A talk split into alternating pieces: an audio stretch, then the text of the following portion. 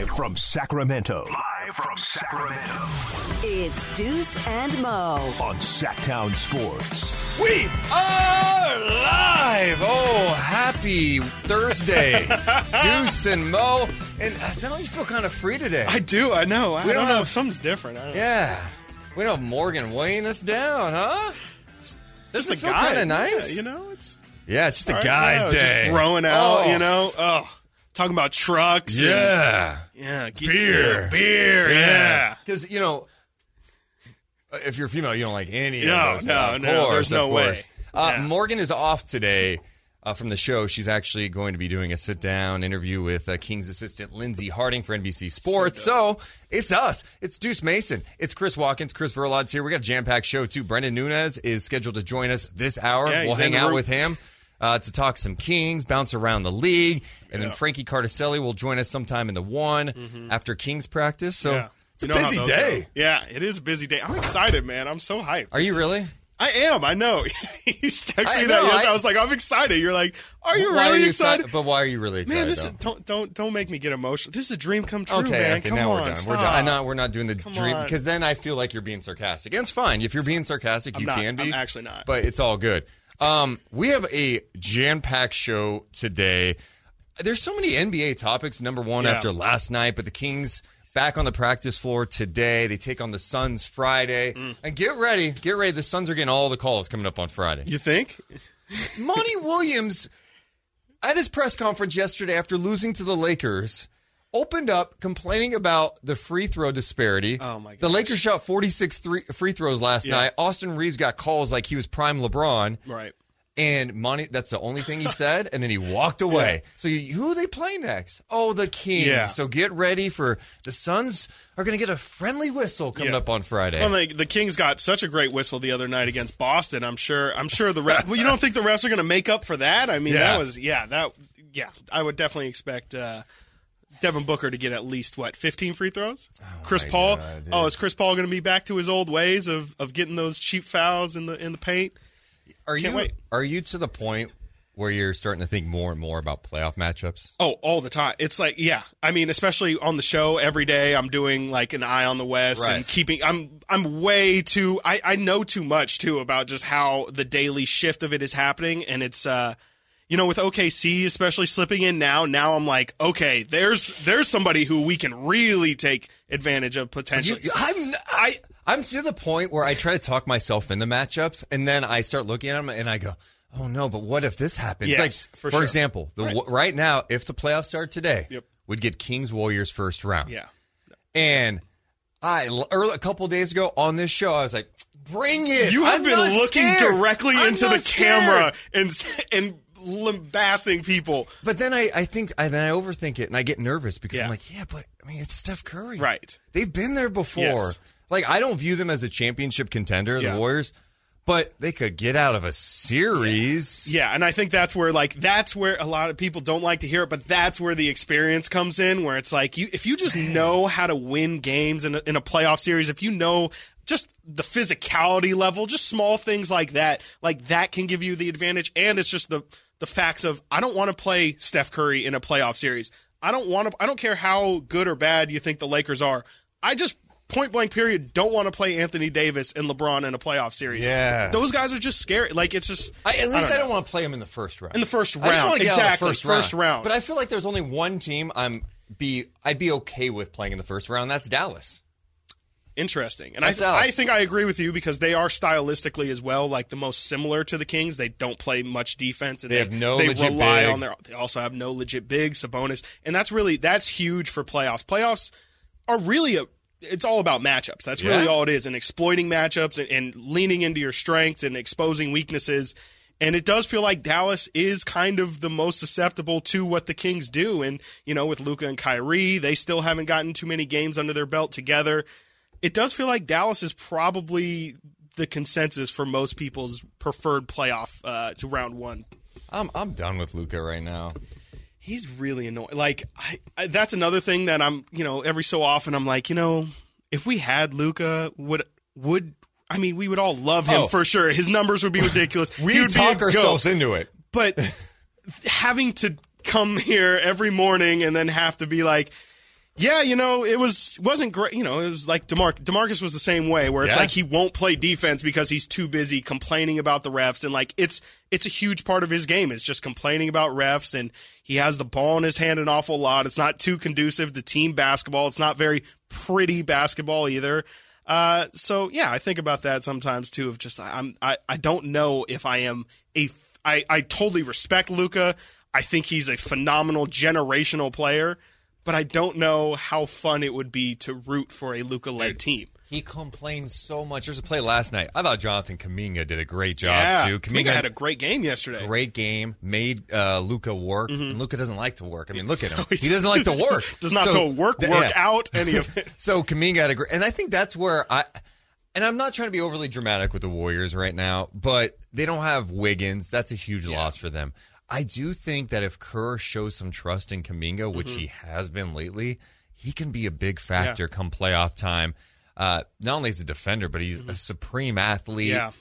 I like his game a lot. I was going to ask, yeah, because I, I feel like he's kind of somebody that you have to watch a couple times to really understand his game because he is pretty inconsistent even still. But he's a young guy. I mean, he's yeah, 19, 20 years old. a G League Ignite guy. Yep. So you know he, he's kind of still early in his development, but yeah, you see the potential there. He's such a raw athlete. It seems like he can do a little bit of everything at points, but. Uh, still just kind of developing, and yeah, it'll be interesting to see how much of a leash Steve Kerr gives him in the postseason. Because I mean, especially with how veteran that team is, it is interesting though. I, I was watching the Warrior game yesterday. Their closing lineup is Steph, Clay, DiVincenzo, Looney, and Draymond. No, no Jordan Poole in there. No, I think I don't think Kuminga closed yesterday either. Jordan Poole.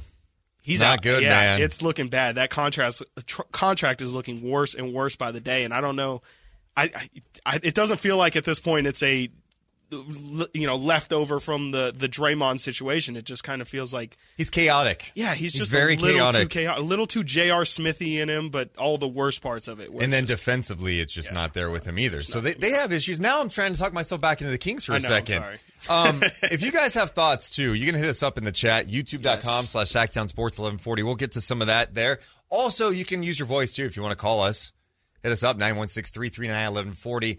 Is there a matchup that scares you for the Sacramento Kings in the first round? One, I'm glad we're even having this conversation. Mm. Right. The Kings' magic numbers down to three. So there's a chance they could clinch Yeah. Saturday? yes, Technically. that's right? where I start paying Or- attention. Is when like the magic numbers. Is that the five. soonest they could clinch? Uh, Friday they play Friday. I guess right. If they Because- win Friday, they get some help. And the then Warriors they win play the. Sixers Yeah. coming up next. Yes, yeah, that's an L. That's L. Is, it, is that at home? Is that on the road? Because we we know the Warriors are That- that's- completely I believe that's in that's in San Francisco. that is okay. Well, But then. who they have defending him beat. Mm. That's gonna be a fun matchup. You and I can go out there. That's gonna be a fun matchup Mm-hmm. for them for sure. Uh, in the YouTube chat, uh, Ipodicus says, "I'm not scared of them at all. They are washed." I won't go that far.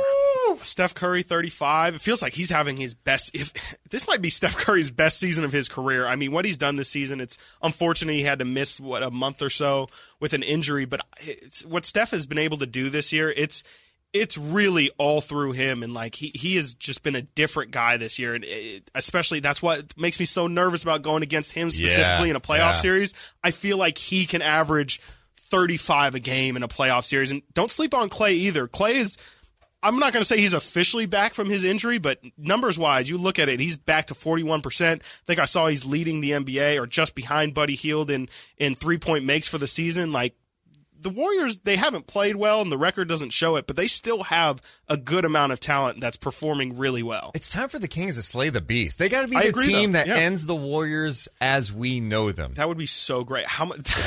we I'd would be- never let them live it down. I'd be a nervous wreck, though. Oh, yeah. I, I, I don't know that. I, I talk about the Mavs. The other matchup I'm trying to talk myself into for the Kings, and it's possible because the, the Warriors could move up here. Um, the Clippers now without Paul Mm-hmm. oh, George. for sure.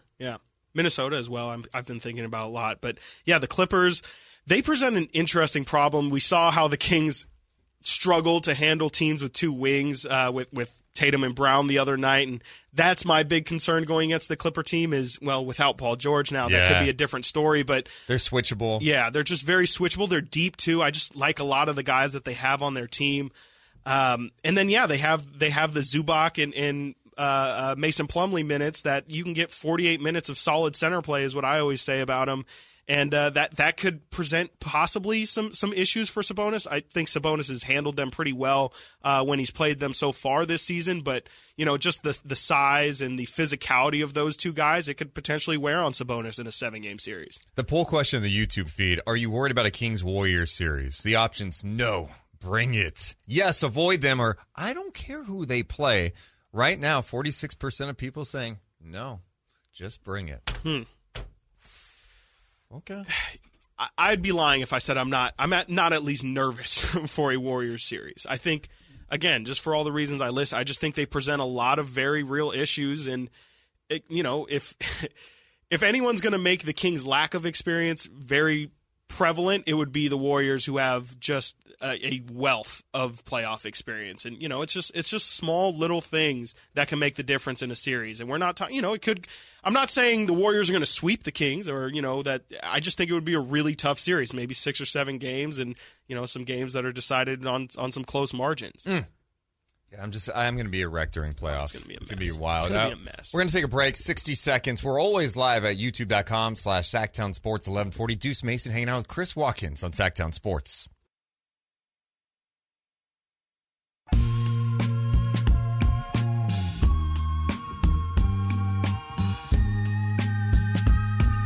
Deuce and Mo on Sactown Sports.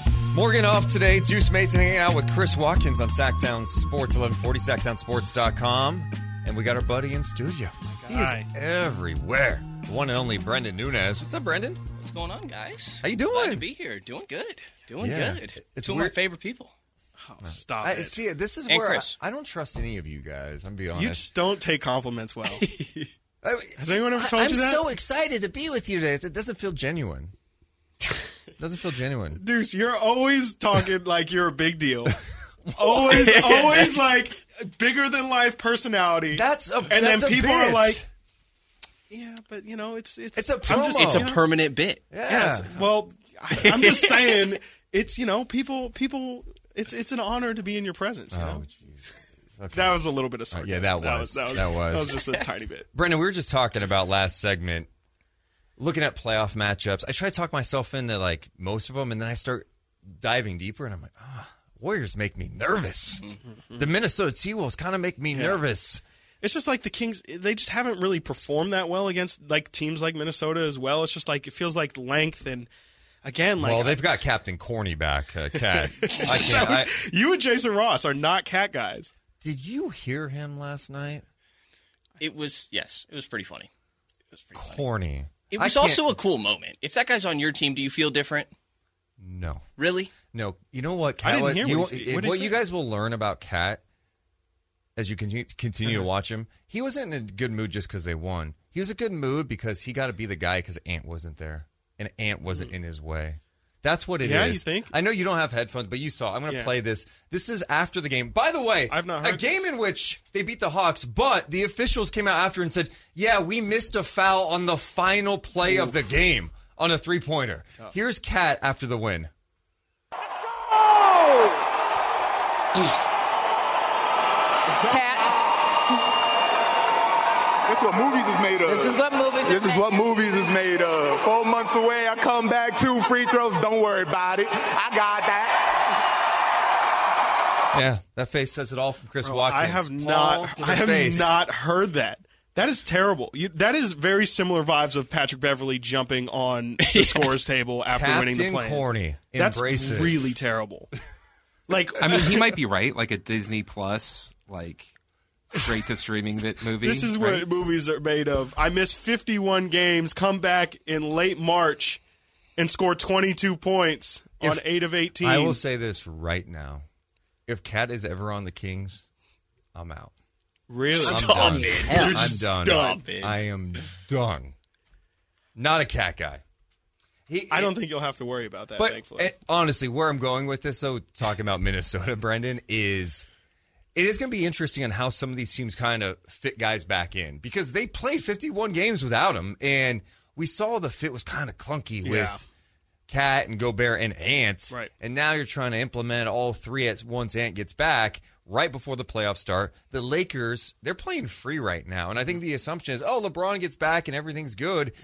There is some, and LeBron's great, obviously, but there is something about him not being there that's allowing guys to be free. So it's going to be interesting to see how those teams kind of come together come playoff time if the, if they're in the mix. Is there a team out there for the Kings that you think would be a great matchup? I think everyone leans toward Dallas at this point. Are there teams that you're fear, fearful of in the first round? Give me Dallas. Okay. Give me OKC. Like that's fine. I don't have any issue with OKC. I don't. I don't know that I see that as happening, but those are both the ones that stand out to me. Where it's like, let's just make this a shootout, a race to 130. I'm going to take the Kings against any team in the league. If Denver is playing bad defense, like I would take Sacramento's offense over Denver. I don't know if I'm crazy for that, but like so. what we've seen from Sacramento, they are a ridiculously high-powered offense, and we'll see how long they can hold up their defense for, or how much they can pick it up uh, come postseason. Teams that scare me are, I mean, I don't want anything to do with Phoenix, but that'd be a round two matchup. Yeah, Phoenix yeah. to me is kind of coming out of the West. I mean, it's hard to tell, right? Man, I can't. I- that's I'm what I just would not guess. there with any team right now. I can't Yeah. figure it out. I think I think I agree with Brendan that if there is a team, it's Phoenix. But I don't. Again, like even that is it. I don't at the moment they don't really scare me that much. But once KD comes back, that's that's a lot of fear. But It- that's but also does that I mean, come that could be a- together in the playoffs? Can they get that cohesiveness tough. come playoff time? I think KD is like the most plug and play superstar. For sure. Yeah. Like I know it was only three games, but he looked like he fit in looked great. right away, and he could just play a better Mikal Bridges role in a way. Right. Like that's underselling it, but I think the other aspect of what you're saying of so many teams having injuries and guys coming back is that like you look at someone like Austin Reaves, right? That's really taken off since LeBron has went down, or Anthony Edwards that's taken off since Cat went down. I think that it can go one of two ways. It could go kind of the way that you laid out of it's just weird when they get back together and there's a learning curve, or that guy that was out comes back and is the same, and all of a sudden his running mate is just better, more confident. Yeah. You know? It's possible. I think with the Lakers, what I look at them right now too is like they got to find a way for AD to play with that level of aggressiveness and focus when LeBron's back. And Yeah. I don't know if that's an AD thing or a LeBron thing, like a conversation that has to happen. But right now, guys are playing a little more loose, and I just think it can be challenge as great as LeBron is. Mm-hmm. I think it's challenging to play with a guy like that at times because he's he's got to have the ball a lot, right? Sometimes you get it late in the shot clock. You're kind of watching him do his Right. thing. But right now, ball's moving. Yeah, it's got yeah. energy. It's a lot like what I, I mentioned with Luka, where it's just like he has the ball in his hands so much, it's hard to you're, you're ball watching a lot of the time offensively, just waiting in the corner for like you're saying, just wait for last second you get the ball and have to chuck it up. It's also level of expectation. Like the problem with playing with LeBron is when you're on a LeBron team, you're expected to win a championship. And that's really tough expectations, especially for Anthony Davis, who I think is, you know, kind of yeah, like he's finding himself, I think, a little bit without LeBron. I think, you know, his whole time here in LA has been kind of LeBron taking him under his wing. And we've seen with LeBron missing some time, AD's definitely starting to feel himself. He's getting some some consecutive games under his belt, which is huge for him. He's not somebody who's found a lot of uh, injury luck throughout his career. So um, yeah, I, I could definitely see once LeBron comes back, there's definitely going to be an adjustment period, and Anthony Davis is going to be have to make the biggest adjustment because yeah, he he's still got to find a way to be that guy, bring that same level of aggression, though he's not going to have the ball in his hand as much and might not be relied on quite as much. The update we got from Le- about LeBron today, by the way, is he's anticipate he, he's trying to come back for the final few games of the regular season. So we'll Trying, see what that looks like. If anyone's going to do it, it's him. That's for sure. And they've won before. They literally won a championship with that duo. And I know they had a lot of We different surrounding do we- pieces. We, still count that with the bubble championship, Yes, the Disney yes. one. oh boy. Yes, uh, absolutely. I'm- yeah. There are unique circumstances, but they literally that duo has figured it out before with a good surrounding cast, and I think that their team got a lot better at the trade deadline. I agree. I, do too. I think the other, the difference, though, you're right. Some of the core pieces around their championship team, but also, even if LeBron's back, he's not hundred percent. Mm-hmm. He's trying to get back, and I don't know what he did during this time off. I know there were some people suggesting he, did the Kobe thing in yeah. Germany, I and Dennis Schroeder said that. yeah. So, I mean, I, I guess we'll see. I mean, you don't want to discount. I think sometimes when we get in these conversations with teams like the Warriors and the Lakers, it's more being fearful of their past Sure. than what they are now. absolutely. LeBron James scares me. Maybe this is my growing up a Celtics fan Yeah. PTSD, but I learned at one point in my life I refuse to ever bet against LeBron James, Well, and if I don't think I can let that go. I mean, if you bet against him the last few years, you're you're great. They- Yeah. the West is. I mean, we just talked. The West Yeah. is open this year, though. I mean, if there's ever a year where a six seed, Golden State, maybe, maybe a, like if if let's say the Lakers get into the play in, they win the play in, they get that seven, or even the eight, and they play Denver or Memphis in that first round. Hmm. I don't. I don't know. I mean, they're probably you know the the higher seeds are probably favored there, but I wouldn't be shocked if the Lakers, with their new look, take one of those teams down. I wouldn't be surprised if they make a, a second or third round exit. Who knows? I, I just think I think the West is open this year. Yeah, it's that's what makes me nervous. It's great. It's a it's an awesome thing too, right? For the It's great. Kings, I mean, it's that's like it's the same argument for the Kings. It really Right. is. It's it's any no team really really scares you, and I don't think anybody's really unstoppable. I think. You know, I think it's a little strange that people seem to not be giving Denver the credit that they probably deserve for for being so head and shoulders above everyone in the West. But uh, I, I just I don't know if anyone's going to put the fear of in me, it, it'd probably be Denver. But I, don't, I just don't see it. I don't They- know. I don't really see. They have been anybody being struggling a little bit They have, post especially All-Star recently. break, Yeah, for their standards at Yeah. Mm-hmm. least, and it's defensively. And I think it, that it's not. There's nothing to point at for a reason why. You know, like nobody's been injured. They haven't made some lineup Mm-hmm. change or anything like this. It's just like their defense has been struggling. And to Sacramento standards, they still are a better defense than Sacramento for what it's worth. yeah. I mean, they are, but there are some serious concerns come playoff time. Jamal Murray, you know, he's been limping around there a bit. I, Porter could not defend uh, James Ham at this point. You know what I mean? I think either. James Ham could beat him off the dribble. Yep. and that's a concern come playoff time. we'll talk more playoffs. How crazy! We are talking playoff matchups. Uh, who is a player that, or who's a team that you don't want to face in the first round? Who's a team you want? You can hit us up in the chat, youtube.com slash Sactown Sports 1140. Deuce and Mo, Chris Watkins, Brendan Nunes on Sactown Sports.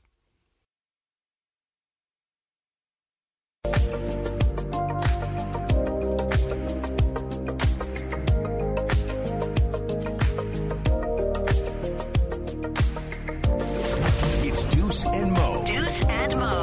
Sactown Sports. Deuce Mason of Morgan Ragan is off today, hanging out with Chris Watkins. Uh, Deuce, I don't know why I'm speaking in third person. Hey, Deuce and Mo will be off tomorrow. We're off tomorrow because uh, we are calling a Stockton Kings game at Golden One Center that tips off at 11 a.m. Final regular season game before Stockton plays in the playoffs. So it'll be Chris Watkins and Kyle Draper. Draper. Drape's in the wait. building. Yeah, All yeah, right, excited right. for that. Um, so Chris hanging out with me today. We got Brendan Nunes in studio. We're talking Kings playoff matchups. We were just talking before the break about how expensive playoff tickets could be. Yeah, not quite in uh, not quite in my budget range for sure. I mean, I I would think, and yeah, we. I mean, leave the potential of playing the Warriors out of it because I think that might hike the ticket price up another two three hundred dollars. I think just to get in the building, if I had to guess, it would probably be like around five hundred dollars, which is I wonder if I mean- that might be low. it definitely could be just to. I mean, if we're talking like up or up, I'm saying where the local guy sits. You know that local guy that he, he we're all He's the on, way he's up on in the like the catwalk. I Yeah, thought, yeah, right? yeah, the catwalk. Yeah, he actually sits. drapes down the uh, the the retired jerseys. Um, yeah, I feel like just to get. I mean, it's it's going to be the hottest ticket in town. Like it's it's the 16 year playoff drought being broken. First time a lot of people have probably been able to watch playoff games. It's going to be crazy. It's good. I it, I'm not going to be in my budget. I'm glad that uh, I'll have a media credential. Hopefully, Yeah, yeah. I can't wait to hear that building though. It's so it was loud on like a Tuesday against the Pistons, Right. And it was extremely loud. Like that building is going to go crazy. How do you think the Kings players, coaches, th- they'll react when they officially clinch? Let's say Saturday night. Let's say everything goes perfect for Sacramento. Magic number's three right now. Let's say the Warriors lose to the Sixers coming up. That drops it to two, right? Am I right on that? yes, I Believe think so. so. Yeah, that's how it works. If other teams win, Yeah, then it and then the Kings win the next down. two. Yes, It's not going to be easy, but win mm-hmm. the next two. They would clinch Saturday night.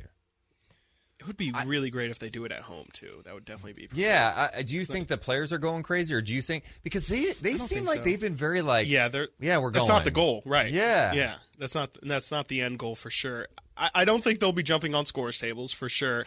it's also like how many of these guys are really connected to that drought? Probably. I mean, at this point, it's kind of De'Aaron, it's Richaun and HB. I think it's not only that though, but for De'Aaron, who's been here through a Yeah. lot in six years, to get that moment, it's probably going to be emotional. But maybe he's just like, let's I go don't think on. so. and- I don't seem like think De'Aaron. they react at all, Yeah. to be I don't think honest. so like either. I think that media will nonstop ask them about it. Yep. And so you'll get comments based on that of like, I'm happy for this city, I'm happy for this franchise, but like it's already known that it's happening. Right. You know, there's not like a moment Yeah, of like, yeah. oh man, we weren't sure if it was going to happen Yeah, and it right. finally did. Like we've known for a while this is going to happen. Like I, I really don't think we get many reactions. Yeah, I think even for me, like I was, th- if you would have told me before the season, oh, what are you going to feel like if they Right. make the playoffs? now I'm kind of the same way where I'm like, they're going. Yeah. Yeah. It's I'm. I think I'll be more emotional that first playoff game Yes. than I am when Yeah. they officially clinch. I'll be happy because it's like you know it's happening. You know they're gonna make it. Mm-hmm. Yeah. The Magic numbers down to three. They're not losing the rest of their games, Mm-hmm. and teams behind them aren't winning the rest of their games. Yeah. Like they're in. So Yeah. I don't know. It's almost like the, reaching that 500 mark. Yeah. And going, Yes, oh, right. Sorry, five. That's not a winning Yes. season. No, it's not. Once they got to forty-two, Yes, exactly. Feeling that Thank you. moment, I felt like that was worthy of, of celebration. Yeah, I think I think you're right, dudes. I think the most emotion that I'll probably personally feel is probably walking into the arena or like once the fans are in the arena for that first game because that's when like all the that's when excitement's at its peak, you know, that's when you're thinking about how long it's been since we're in that kind of situation. Maybe after the first win for sure or or after if we if they win a series, that'll be pretty emotional for sure. Uh, the first time they win the series, the second time, obviously, it'll be it'll be expected come the second time. But uh, yeah, I think that's probably the, the the max of my emotions will be walking into that first game because I, I do agree with Brendan. It feels like these guys, especially these the, the players on the team, probably have been expecting or, or knowing that they're a playoff team for a while now. Harrison got asked after like 40 games. Yeah, yeah. You know, it's been X amount of years since this, and Harrison was just like, I don't know. I always thought of 50 as the number for a good team. You know, like Yeah, I, I don't I think that Yeah, there's much 45 doesn't- attached for these players to that. I think it will be more so like when they feel the energy in the building, Mm-hmm. and they already know how much it means to the fan base, but experiencing that, I'm sure we'll get comments about that specifically. But if anything, in my mind, more so the players are thinking, okay, this environment's going to be crazy rather than I feel so good to be the one to break that drought. No, that's fair. That's fair. What's your biggest question about this team headed into the playoffs? Uh, the same thing that the question has been for the last I don't know five years. Defense? Yeah, and I guess it wasn't a playoff conversation before, but it is defense, and it's does a shortened rot like also what sort of changes with the rotation is Kessler Edwards going to be a part of that? I think that a lot of right now is a trial period to see, you know, what can he give you? They talked. Mike Brown talked after. I think last game it was, or prior to the game, that like we wish Lauri Markkanen was playing in Utah, so we could have tried to put him on that on him. We saw him with Mikal Bridges. We saw it with Bradley Beal. So they're trying to test his lineup versatility or his defensive versatility. Mm-hmm. And I'm curious if he'll be in the rotation come postseason. He's obviously one of their better defenders, but can he do enough on the offensive end? It, it really does come down to defense, though, because being top 10 in fourth quarter defense sounds great, but I don't know if that's a good thing or a bad thing. I don't know how to look at that. I, I think it's a really good thing to be honest because it shows you they get locked in. They're mm-hmm. able to do some things down the stretch of a game. But you know, playoff time's different. I mean, I've had this conversation with people on our Discord, and it's like they're going to target Sabonis. Like we see it every. How many times we see in the playoffs where these some of these bigs Rudy who aren't Gobert. known at defending in space. Yeah, mm-hmm. Gobert's a great example. They're going to go at it, and they want Sabonis out of the game. Mm-hmm. Like it, get him in foul trouble. Yeah, that's and it right there. Who's Mike Brown going to?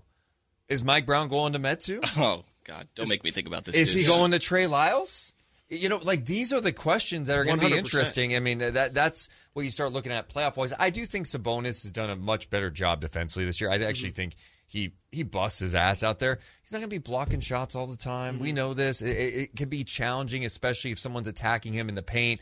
He's not that long, but I think overall he's been pretty good defensively. I do too. I it to me it's Huerter that I think is really going to get targeted. I think we've seen that a lot, and even to an extent, like I'm curious how much Keegan Murray's able to do. I think he's kind of the X factor in my mind defensively. He's the one they're putting on Devin Booker. That's the you thing. know, Why are you putting him on Devin Booker? I, I don't understand that one. You know, because there's what's your other option? um, at this point, I think Well, and that's the thing. I, and this is what's so tough for the Kings with where they're at from a personal personnel standpoint. I think De'Aaron could do a really good job on Devin Booker. The mm-hmm. question is, it too do you much? want him to mm-hmm. use all that energy chasing around Devin Booker, making life hard? That's where you, you have to kind of weigh that Yeah. if you're Sacramento. But I mean, I, I think Fox has shown the ability to, to defend guys that are even bigger than him. Yeah, I think so too. I mean, to go with the Booker example, then it's like, okay, what's happening with CP3, right? And that's a specific example where it's just a elite backcourt. But I guess there's a couple teams in the West that you kind of face that sort of trouble. So I, I think it's going to be interesting to see. And I think that De'Aaron, that would be the next step, right? Is if he can show that he can lock up for that long because he has great defensive moments. He's been cookies from people taking taking uh getting steals and running out on the He's other end, easy year. Buckets. He has, but primarily in the fourth quarter. Yeah. in my mind, and it's like if you can do that all game long, I don't think it's one of those like. Are you okay with him exerting all that effort on one end, and then what does that mean for the other? It's like, no, you need him to do that. In my mind, So one interesting note from last game, Metu was not on the rotation. I mean, I know they mm. put him in late in the game after it was a blowout. They went Trey Lyles small ball five, and I, I feel like that is probably the move. Of course, matchups matter and all that. I, I think that's probably their best option. I'm not saying it's a perfect option, but I think Trey Lyles small ball five makes more sense than than Metu at times. I've been aboard that for a little while. I think that Chris is the same, if I'm not mistaken. Uh, Oh, he's a- we- we've he's a talked about Bay. that I'm a Trey before, Bay. Right? That's Bay. right. That's right. How dare I forget? I'm a Trey Bay as well. I guess is what I'm saying here. Yeah. And I also think that how many minutes is Domas not playing in the postseason? Yeah, Is he I playing mean- 42 minutes? 40? He's 42? trending that Well, way. and honestly, I think he can. I think he's a guy, and that's the one area where I, I'm interested to see how they kind of um, distribute minutes down the stretch of the season. Chris was talking about this yesterday. It's just like, do they short minutes a little bit? You know, Sabonis has been playing heavy minutes, same with Fox, mm-hmm. but those guys are conditioned. I Yeah. think they're ready to go. They're ready, and you know, something the Celtics talked about is uh, this season was that maybe last year they didn't play their guys enough during the regular season. And come mm. playoff time, when they're being asked, they're asking Tatum to go out there and play 40 of intense basketball. How is he going to handle Sure. things? And they felt like they got tired down the stretch. Where Sacramento, their guys have played some pretty heavy minutes. and they practice a lot. That's the thing. They've Yeah. talked about that, but I almost wonder if that helps what your what your point is that they Yeah. are extremely well conditioned, Yeah. Right. And you get more days off in between. You're not dealing with stupid back to backs, five games, seven nights, or any of this BS in Right. in the postseason. So it'll be interesting to also see what their sort of practice schedule looks like in between that. But I'm with you. I think those guys are in great shape, and, and you have to rely on them because they're They're the guys. They're everything Yeah. to this team. They're gonna. You're going as far as those guys take you. We'll talk more about it coming up next. We got to take a break on the radio side, but we're always live at youtube.com slash Sactown Sports 1140. Deuce Mason, Chris Watkins, and Brendan Nunes here on Sactown Sports.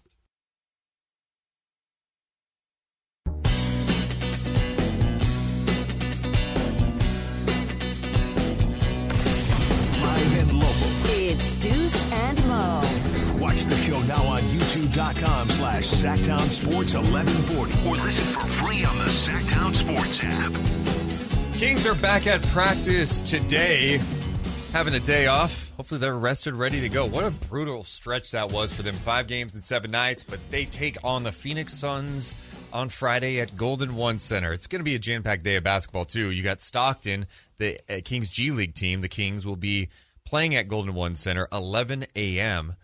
Bobby Jackson's squad is rolling right now. Number one, best record in the G League, too. So the Kings organization playing some winning ball right now with Sacramento in the number three spot, Stockton uh, number one overall in the G League. So that's cool to see. No Uh, playoff drought for Stockton. they, the playoff, they have, yeah, it's been Oh, a few they do? years. Oh, they made it the first year. Okay. Haven't been back since. Wow. Well, they had the one COVID year that they didn't Right. participate yeah, they didn't in. do the. tr- yeah. uh, one of the seasons got shortened. Last year they didn't make it. Right. So yeah, the the drought is over. All for- right. Your guy Keon Ellis, man. Oh yeah. Hey, Culture Keon changer. Ellis, man, I'm telling you, His offensive game has been really impressive in Stockton.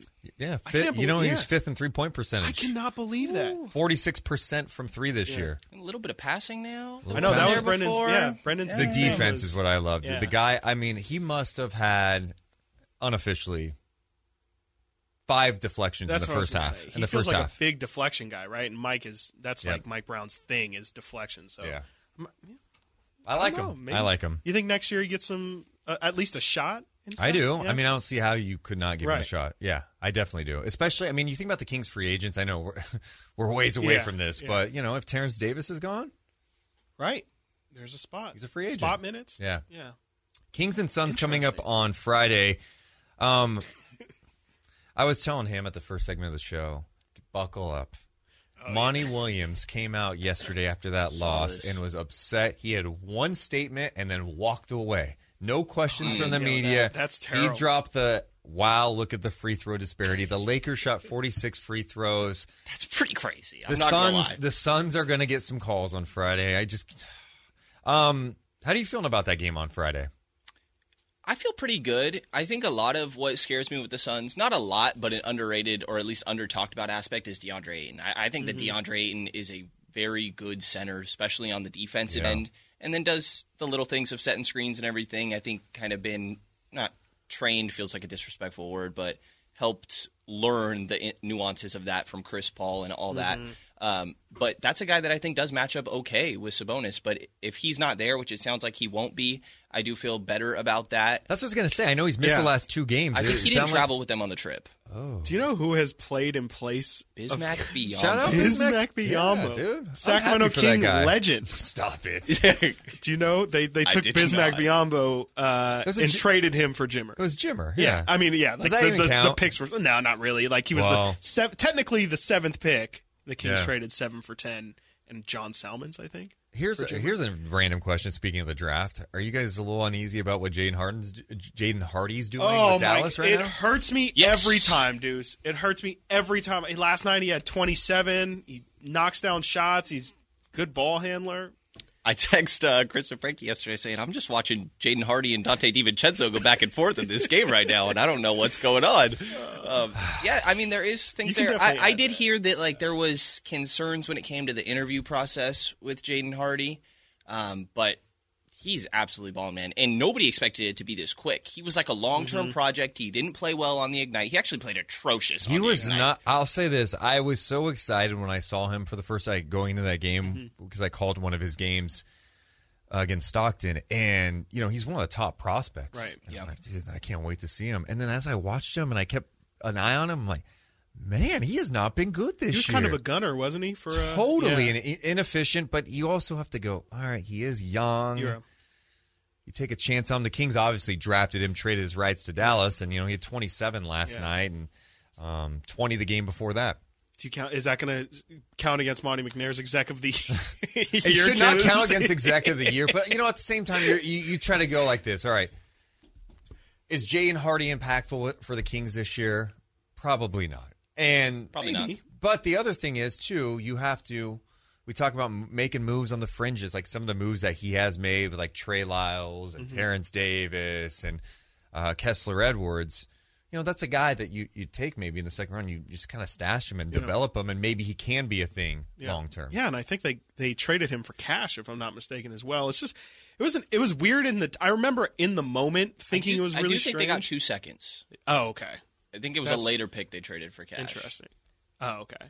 I believe. Yeah, they did. They did have two two second round picks last year. Um, It's also like you I mean, can't. You got them for pretty much nothing. I always love when we get super critical over second round picks too, because I'm like, bro, he won the second round. Yeah. Like, are we? Are all the teams Yeah. that didn't take Jokic? Should we fire all those Right. executives who Yeah. missed on Jokic? Right. What, what what was that look, Brendan? that Jahmi'us Ramsey went crazy the other day, by the way.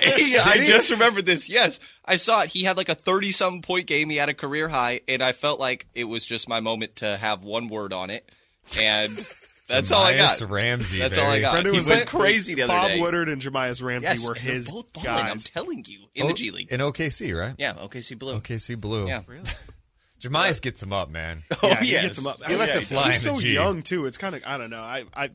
I, I understand why we like I mean, you know whatever. It feels like you can kind of find those guys every year, but it's it ha, it's definitely been a thing that they just keep. The, eh, Xavier Tillman's another example of I can't remember if Monty drafted him or if it was Vladdy. Yeah, but I know. It's just a lot They- of second round. It feels like the second round picks we keep are generally not the ones we should. You know, You take chances, I guess. I mean, that first year he took a chance, but like since then, he really hasn't. I guess. I mean, Neemias Queta. Queta. Queta, yeah, Queta's and Queta's been solid. You know, it's really interesting. It's a good I, risk. I'm wondering what they're going to do with him over the offseason you because kind of have to make a he's, decision, right? He's intriguing. Yeah. He is, but like, I don't know. Do you have to make? Are you going to give him a standard contract?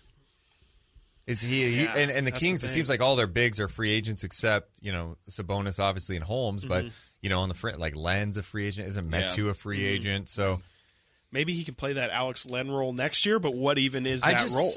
I see his potential. I think he's gotten better this year. His first year was tough to judge because I didn't think the Kings Yeah. Mm-hmm. handled it well. They brought him up way too often with the Yeah. with the big club, and he wasn't getting. He needed to play, and Mm-hmm. now he's playing this year. You know, foul trouble can be a thing with him, but I don't feels know. like mobility too, just general mobility. actually I'm moves sure. pretty well, He does move like. really. I feel like he's trimmed out a lot. Yeah. I mean, or I mean, not trimmed out, but just like he's he looks Yeah. a lot more cut now. Um, but yeah, that's that's really my biggest concern with him is just like how does he do in the pick and roll? Though I did I watched the guy's broadcast the other day and uh, he he doing a little perimeter defense. It's yeah. They he- switch with him. yeah, it's not they yeah that's it was the uh, only thing, my only yeah, but on that is Uh-huh. NBA that's the speed thing right and guards. yeah. Some of these guards would eat him alive. sure yeah, and I But think I that's like the him. big concern. Yeah. So yeah, Kings and Suns coming up on um, Friday. I- I'm eager to see what it looks like, especially after a day off. Were you, are you concerned after back-to-back losses, or are you just like, eh, No, okay. not really. Like I'll, I feel like every once in a while you just have to forgive one of them, and that's where I was at with the Utah game.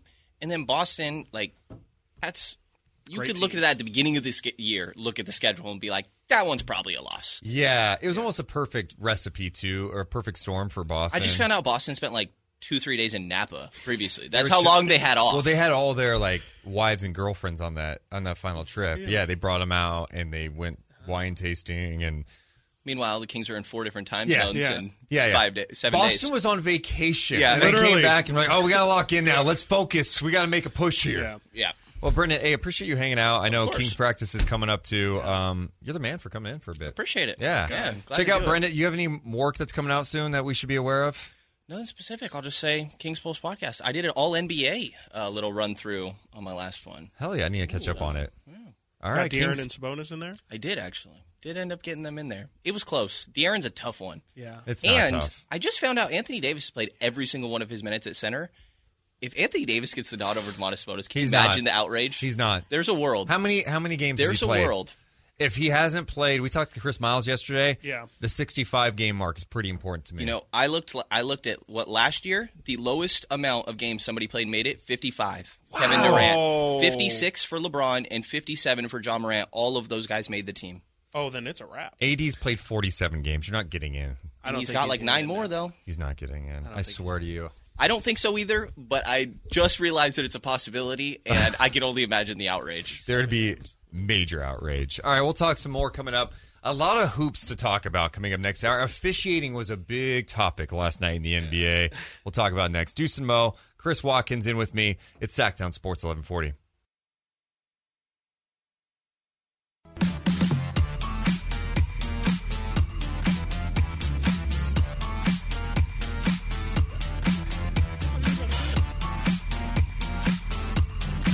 Deuce and Mo on Sactown Sports. It's Deuce Mason, Chris Watkins here until 2 p.m. Then we got Kettles and Rami. We are just talking about during the break different ideas like, hey, could they shut down Capitol Mall and put like a big screen out there for playoff games? They got to do something big. I mean, this is huge. It's a huge deal. Yeah.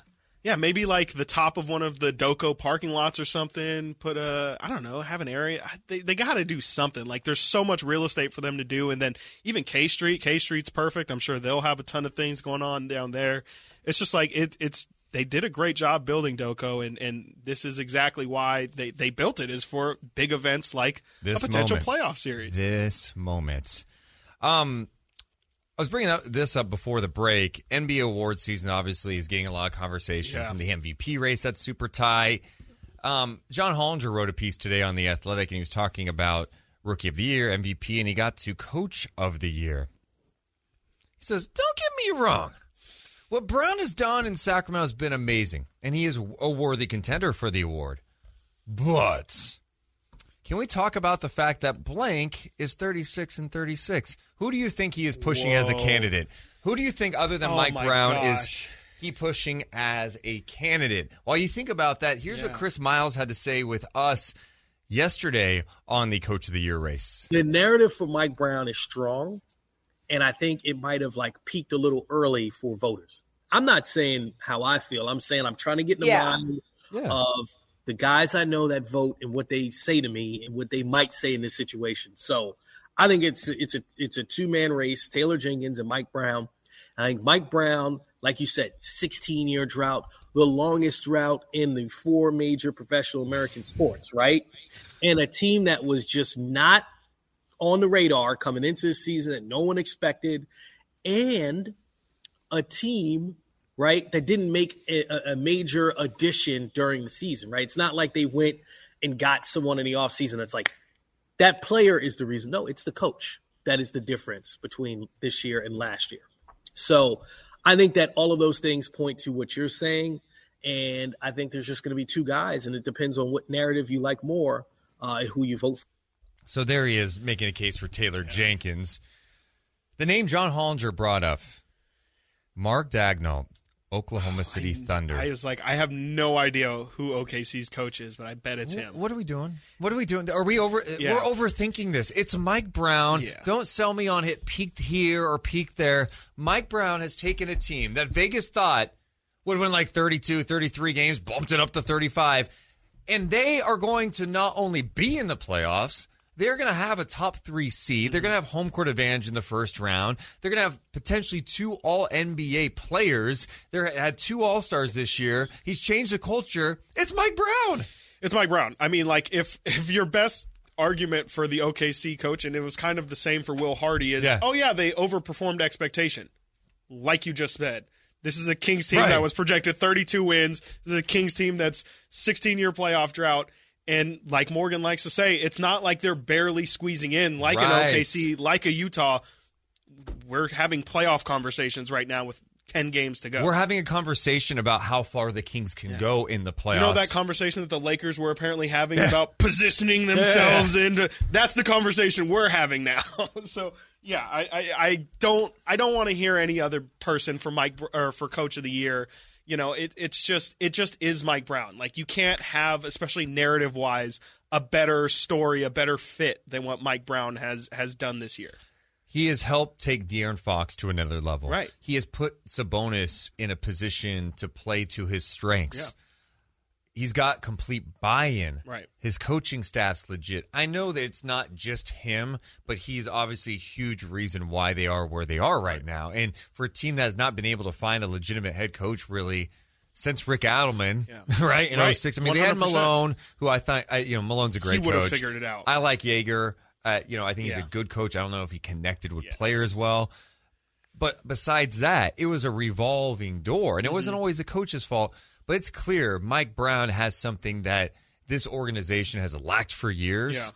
Accountability, Mm-hmm. culture, relationships. Those things matter more than ever in today's game. And he's checked all the boxes. Like it, I, I, to me, like the fact that this is even a conversation, I'm stunned. Like to me, it's it's an example of NBA pundits just trying to come up with something to talk about Right. because this one is not even a conversation. It's just not even a conversation. That's the thing. Except Like, we just made it a conversation. except we Yeah, just yeah, made it a for sure. conversation because we are also a part of the machine. So we're doing the same thing they are. Yeah. quite literally the same Yeah, thing. We're just okay. arguing for a different person. But um, it's I you know yeah it's it's not a conversation. And the only conversation that I would listen to is yeah like Michael Malone, somebody who's but the uh, the thing that works against him is previous success, which is funny because it's not really about a year. I, I don't know. It, it's weird. It's it's it's Mike Brown's award. That's that's the end of the conversation. There is there is nobody else. Some are saying they should rename the award to the Mike Brown Award, right? Like Mike Brown. I feel like they should rename the Clutch Award to the De'Aaron Fox Clutch Award. That should he's getting that for sure. How many Kings are going to win awards here? I mean, I think Sabonis is getting some top five MVP voting Yeah. votes too. Do, where are you at with this MVP race? Uh, It's you know, tough.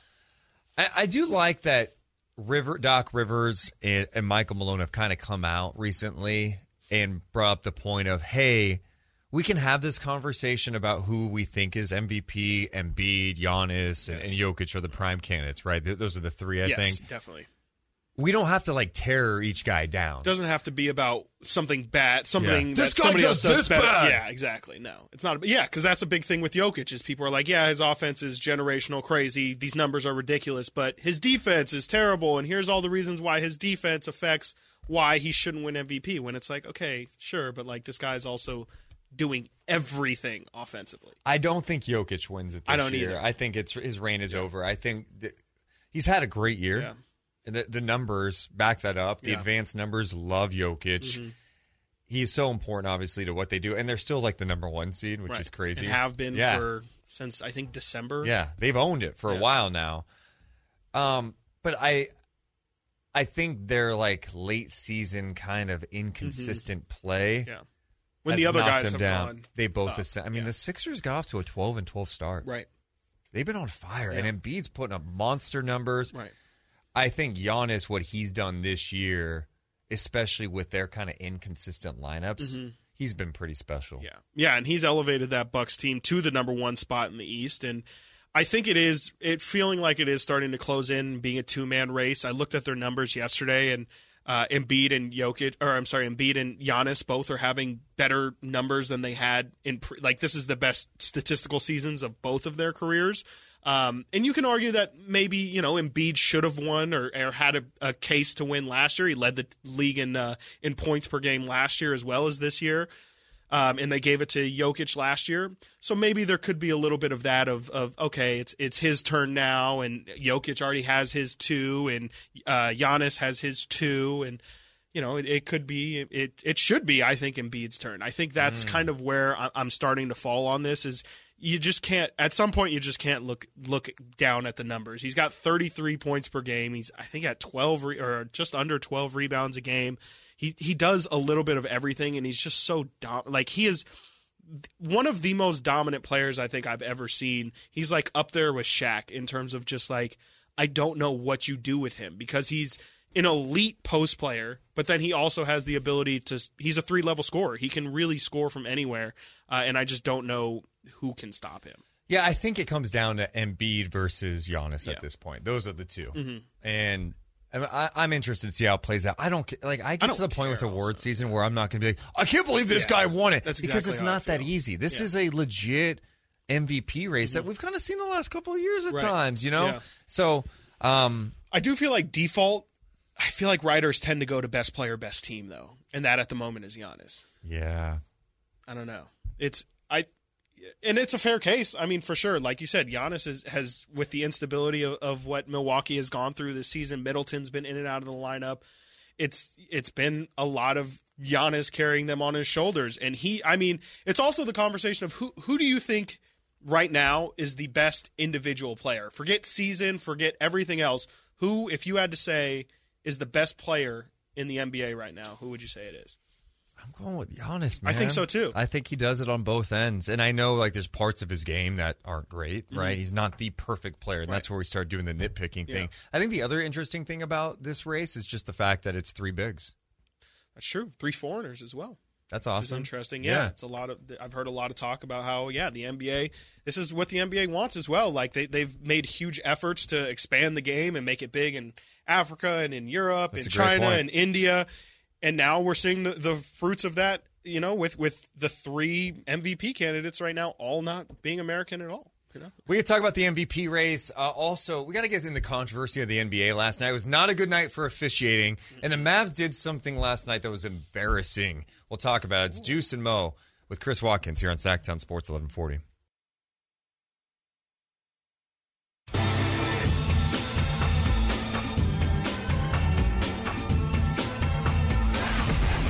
Deuce and Mo on your local sports leader. Sactown Sports. Joining us in studio coming up next hour, Deuce Mason alongside Chris Watkins. Morgan is off today. She's doing some work with NBC Sports California, doing an interview with Kings assistant Lindsey Harding. So that's why she's not here today. Uh, we'll be back full strength coming up on Monday. We are off tomorrow because we got Stockton Kings at 11 a.m. So Chris Watkins will be hanging out with Kyle Draper. the Drapes. Drape's got to be excited for some playoff basketball. Gotta be right. Like, yeah.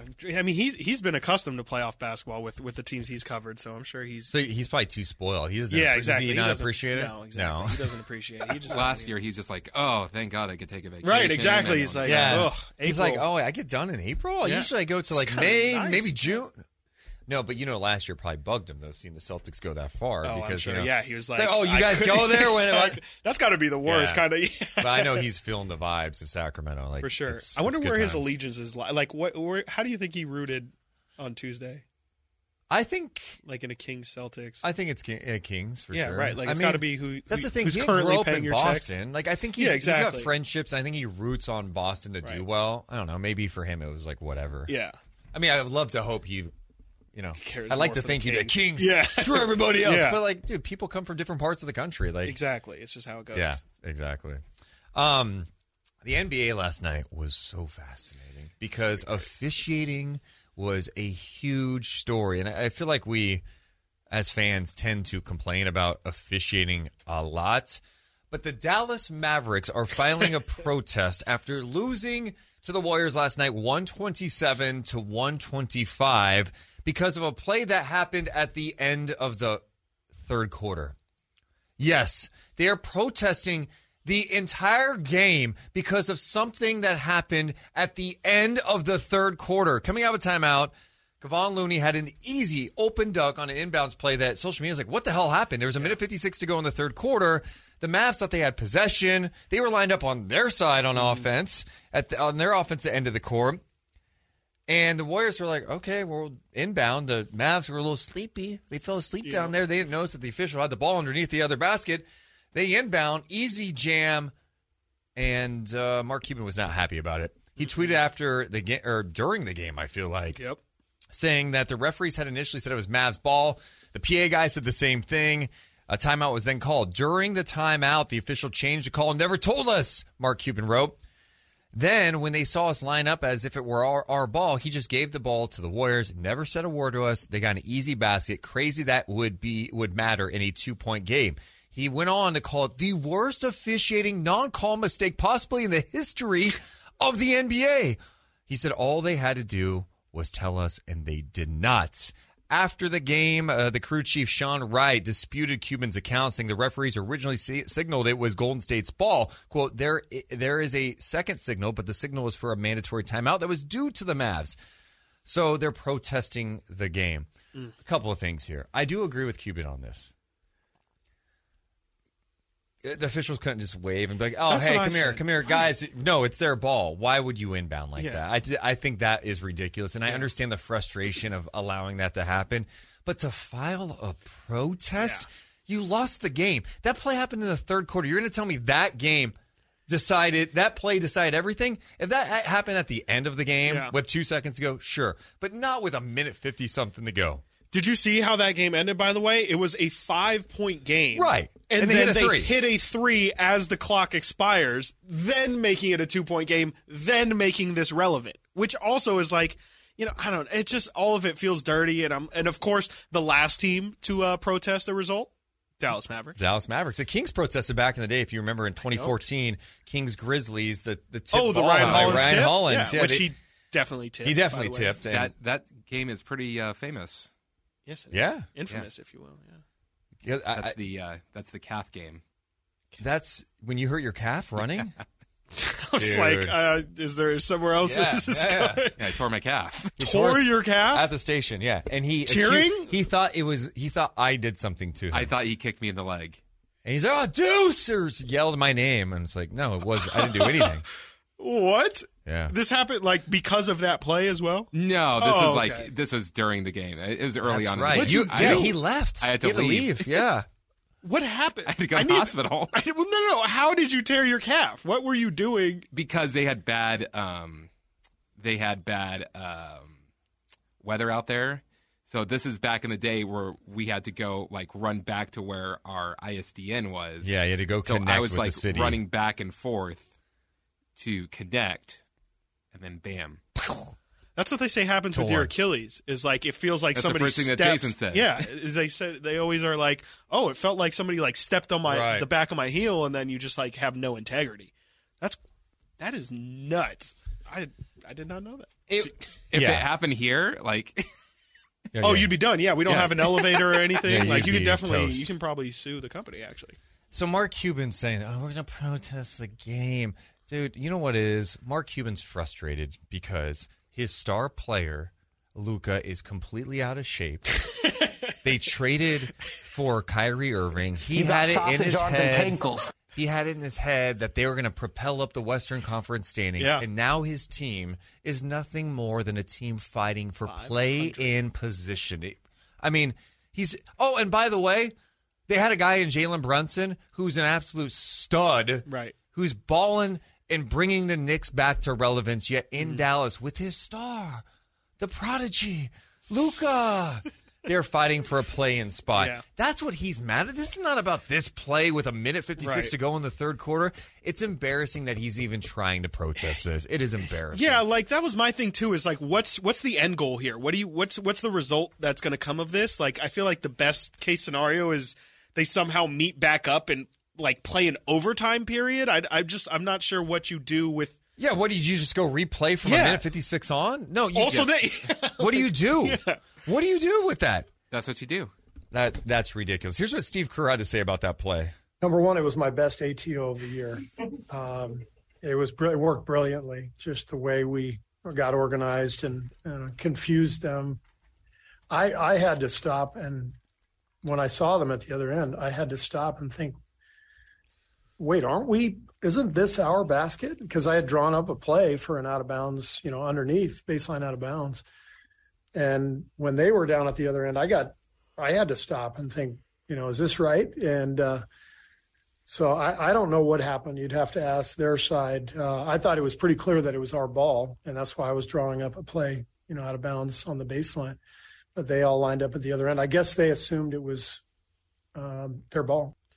I just agree with you, dude. I, I again, like, I just think it wouldn't have been very hard for the refs to just simply. That's be like, where it's at. Yeah. Hey guys, like, just so you know, it's it's it's. yeah, their- what do you guys? Hey guys, come here. Yeah. We're, we're playing Here's the thing- game. here's the thing, though. If they thought it was their ball, why are they on the opposite side of the ball? Well, yeah, it's, they, they- were they not paying attention where the actual ball was Yeah. at that Right, point? But no, true, I get right. that. But if you're the officials, like, hey guys, come here. Like what? So I guess like also the PA announcer said over over the PA that uh, it was Denver's ball, and so yeah, that some PA guys aren't led- locked in like Scott Moak is locked in and knowing exactly what's happening during the game. Right, That's a PA mistake for That sure. is. yeah, might have an opening Yeah. for, uh, for a PA position. Um, But that wasn't the only play last night, too. At the end of the Hawks game, Hawks T Wolves last night, Oh the, right, the yeah. officials came out after and were like, "Yeah, we missed the call." right. Ben Taylor, uh, after the game, who was a crew chief for the game, acknowledged that after the game they missed a game uh, a call on the final play of the game. Right after giving Karl-Anthony Towns a foul call as well, which was It was like a movie for yeah, him. It was it was like a movie. I got fouled, they didn't, and then there's controversy at the end.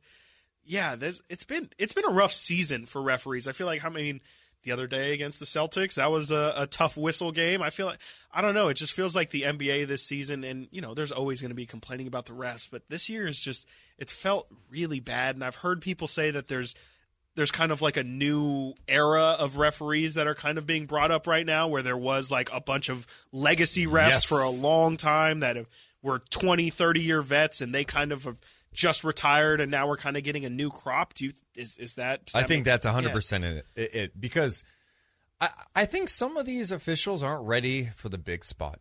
And it's one thing to come up and do a college game, high school games. Mm-hmm. they use G D1, League as well as like G League for sure. yeah, as a proving ground But I do think there's something one to the speed of the game of the NBA, Mm-hmm. and let's be honest about it. You're trying to call a foul on LeBron James, tough yeah calling a foul on Luka, and then these guys are Yeah. berating you. right You got to be ready for that. You gotta type be heat. comfortable in your You have to be Yeah. ready and, and willing to accept that stuff. sure. And I don't think some of these the, these officials are. After the game, by the way, Ben Taylor was asked why was there not a foul called on Saddiq Bey's last shot in that last possession.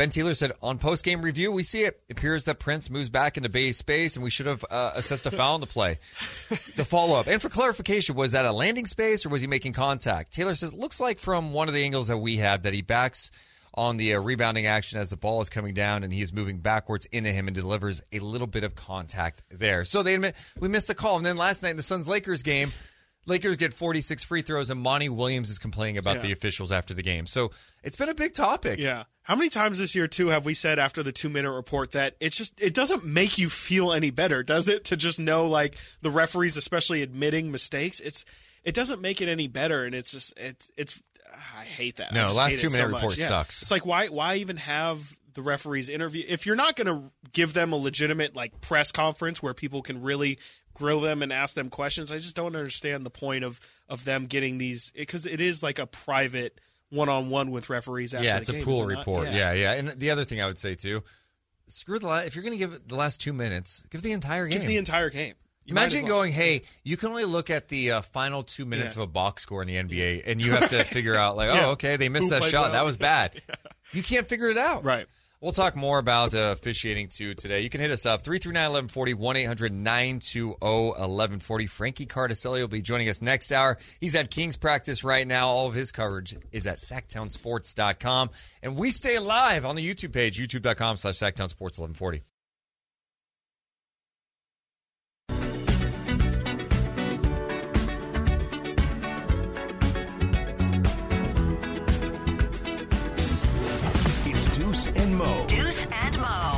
Sactown Sports. Deuce Mason hanging out with Chris Watkins today. Frankie C, Frankie Cartoscelli from SactownSports.com will be joining us next hour after he gets back from Kings practice today. Yep. Think the Kings are feeling good after a day off? Is that all they need? Do you think they're so conditioned to like Yeah. having practice all the time that a day off feels like a week off? Yeah, it's got to feel like a week Yeah. off. Absolutely. Every t- and I'm sure they've had it marked on their calendar for weeks. Yeah, it's got to feel really good. And uh, yeah, maybe we get some uh, Kevin Huerter on Friday. You think? Because That's a good question. Yeah, they were saying that they were going to see how, how he does on uh, on today during today's practice, and then tomorrow during shoot around. I think. Yeah, I mean, if he's good to go, yeah, let's go. Mm-hmm. Yeah. Like, don't wait. You need him back. I, that's the one guy that I don't think gets the appropriate amount of love so far in Sacramento. I think fans like him for sure, but Mm-hmm. Yeah. What he means to the offense, what he does for the spacing, um, just his off-ball movement, Yeah, his relationship with Sabonis, it opens up everything for the offense. Mm-hmm. Yeah. And I think there are times, you know, when, when you're starting Kessler Edwards and, you know, Keegan out there, you're, you're relying on two young guys to Yeah. make decisions. And you wonder if someone like Kevin Huerter would have been better for the Kings going up against that Celtics Mm-hmm. defense switching because Huerter's seen them before. Um, and he, his, his off ball movement's pretty strong. Yeah, I definitely was. Th- I I was one of those people who I feel like hasn't appreciated Kevin properly until you you don't know how good you got it until he's gone, and now that he's gone, it's just like you see, you know, because I think a big reason why people don't think about Kevin's value too much is because we're so deep at that position that you're like, okay, it's okay, Kevin goes down, and I'm guilty of this too because Terrence Davis steps right up. You can start Kessler Edwards. You have other guys. But not having Kevin on the floor, to your point, you see just the things that he does that that nobody else does. The fact that he's able to be such a threat off the ball constantly, and I feel like he, he you know, he he doesn't consistently get those twenty point games, and it is sometimes a little bit hit or miss. But when he's on for this team, it, it's like it's the most dangerous weapon I feel like they have is that is that Domantas Sabonis Kevin Huerter two man game. It feels like when that is when that is humming. It's the the Kings offense is unstoppable just to, because of all the different counters that Kevin can do off of that, the fact of how much attention it draws for them, and uh, you know, and that that kind of lulls them to, to sleep, and they they forget about De'Aaron Fox. So if Huerter can't go on Friday, do you think Brown rolls out the same starting lineup, or would you consider maybe Hmm. putting TD in there at the at that two spot, or do you want to keep seeing a little more from Kessler? I definitely want to see more from Kessler, but I don't know if starting if the starting lineup is for him because of like you said, just the the lack of experience of him and Keegan. I, I don't love that, and you know I feel like Kessler is a nice piece to bring off the bench, and I do like it when they bring out that super defensive lineup of Davion and Kessler. Um, Terrence, he's just a little bit too inconsistent. I, I don't know. I, I I don't really know if there's another option, but I I, I think I don't know. Yeah, I guess I guess huh. TD probably Yeah, probably would get don't know. slotted into It's, that um, starting spot. It's very It's where they've gone most of the season. It's interesting to see how Brown's going to do things down the stretch because even last game, man, I thought Davion looked awesome. He looked great, And- he gave him an extended run as well, which I think he he, he did really well with too. didn't play a lot down the stretch of the game though. No, he didn't. Yeah, which was interesting, and I, I would kind of criticize him for that. I think Davy when Davion has it going offensively, I think that's when you really need to capitalize on him because you know the the reason why I think you don't play him more is because of his offense, and so if he he does have it going, I feel like you got to run him out. We haven't seen him and Fox play too many minutes so far this season, especially not in like an extended run. They'll usually end the first quarter maybe with those two out there. I want to see what those two can do, especially, and I think now is a great time with with Kevin out. I, why not mess with with rotations a little bit? Yeah, see what they have together out Yeah. there. I thought, I- you know, obviously it makes it challenging because you want the ball in Fox's hands Yes. with Sabonis Right. out there, and I think, you know, the, the way they kind of stagger things, especially in the 1st quarter, Sabonis and Fox don't play a lot together. Mm-hmm. Yeah. Only that first few minutes of the game. Do you like how he staggers them? Because he's been pretty consistent with pulling De'Aaron around the six minute mark, and then there will be Sabonis's. Sabonis usually will play for a majority of the first quarter and then get taken out at like the one minute mark when De'Aaron gets subbed back in.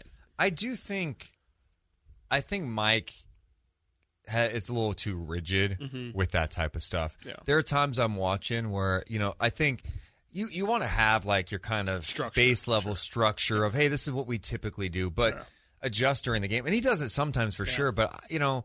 I think he's much more like, hey, second half, that's when I make it. First half, I'm going to stick to what we do. This is Mm-hmm. Kind of what we sure. these are our rotations. Yeah. But there's sometimes I'm like, no, let this guy cook. And I thought last game he did a much better job of that with Davion in the Mm-hmm. Yeah. first half. I think part of it was, all right, Davion's got this going right now. He's bringing it on both sides. And, oh, we get to rest Fox in the second half Mm-hmm. Back to back. Yeah. I'm not sure he does that if they're on full rest. Uh-huh. You know, Davion has had such a challenging time finding any rhythm. And I think it's hard when you play two, three minute stints to get into that rhythm when Right. the ball is not in your hand a lot. Boom. And um, that that's kind of the challenge, I think. Yeah, that's what I've seen from Davion. Just the biggest difference from this and last year is just last year he had the ball in his hand, especially that last stretch of the season. Him and Damian Jones were running pick and rolls. It felt like every single play of every Right. game. And so, you know, he, he got accustomed to that and he was putting up good numbers when that happened.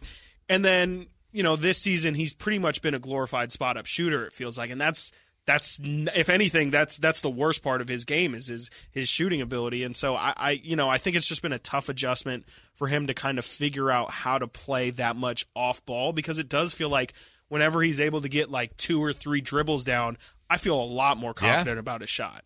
Uh, Scout in the chat said, "Did uh, he say TD was inconsistent? TD has been solid as a starter. Edwards is a liability in the starting lineup."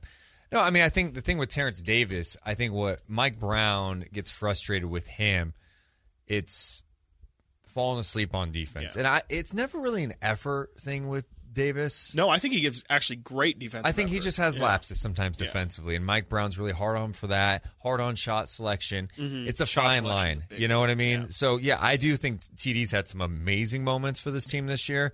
I would play him more, especially with with Huerter out. Yeah. But yeah, he, he Brown pretty much. I know we talked about this before. Fox and Sabonis have a long leash. Long They're going to. Mm-hmm. do it, and they've been performing at a high. They're all NBA players at this point. The rest of the guys. Sorry, man. If you don't have like Kevin Huerter has had stretches where he's played 19 minutes in a not game. close his lineups, right? Not in the closing lineup, and yeah, I think HB really has a longer leash too. That's probably the other guy. For sure. After that, they he's going to pull you. If you Yeah. mess up, out. I feel like he has a long leash with Malik too, but that's kind of part. That's if anything, that's that's kudos to Mike Brown for knowing his players because I think Malik is a guy who needs to have that longer leash Yeah. so that he's able to. You get the good, but you also get the bad with Malik. But yeah, it definitely feels like I wouldn't say he's playing favorites, but it feels like Mike definitely does have you know like Keegan is not getting any slack on anything offensively no, or no. or defensively. Even if Keegan doesn't do something wrong, it feels like Mike will will take an opportunity to tell him something. But uh, yeah, it definitely feels like yeah, Huerter too. He he has a pretty tight leash on him. All right, next hour we're expected to catch up with Frankie Cartoscelli. I say expected, we just don't know when he's coming in because he's at King's practice. King's practice, they say, oh, availability is at twelve fifteen. Then you walk in at like one thirty seven. So you never know. Here's what I do know: we're with you. We, next hour we got story time with Chris Verlod. We've got wait. a ton of topics, including one coming up next. One NBA player explains what he won't do before a game. We'll discuss. Deuce Mason, Chris Watkins on Sactown Sports.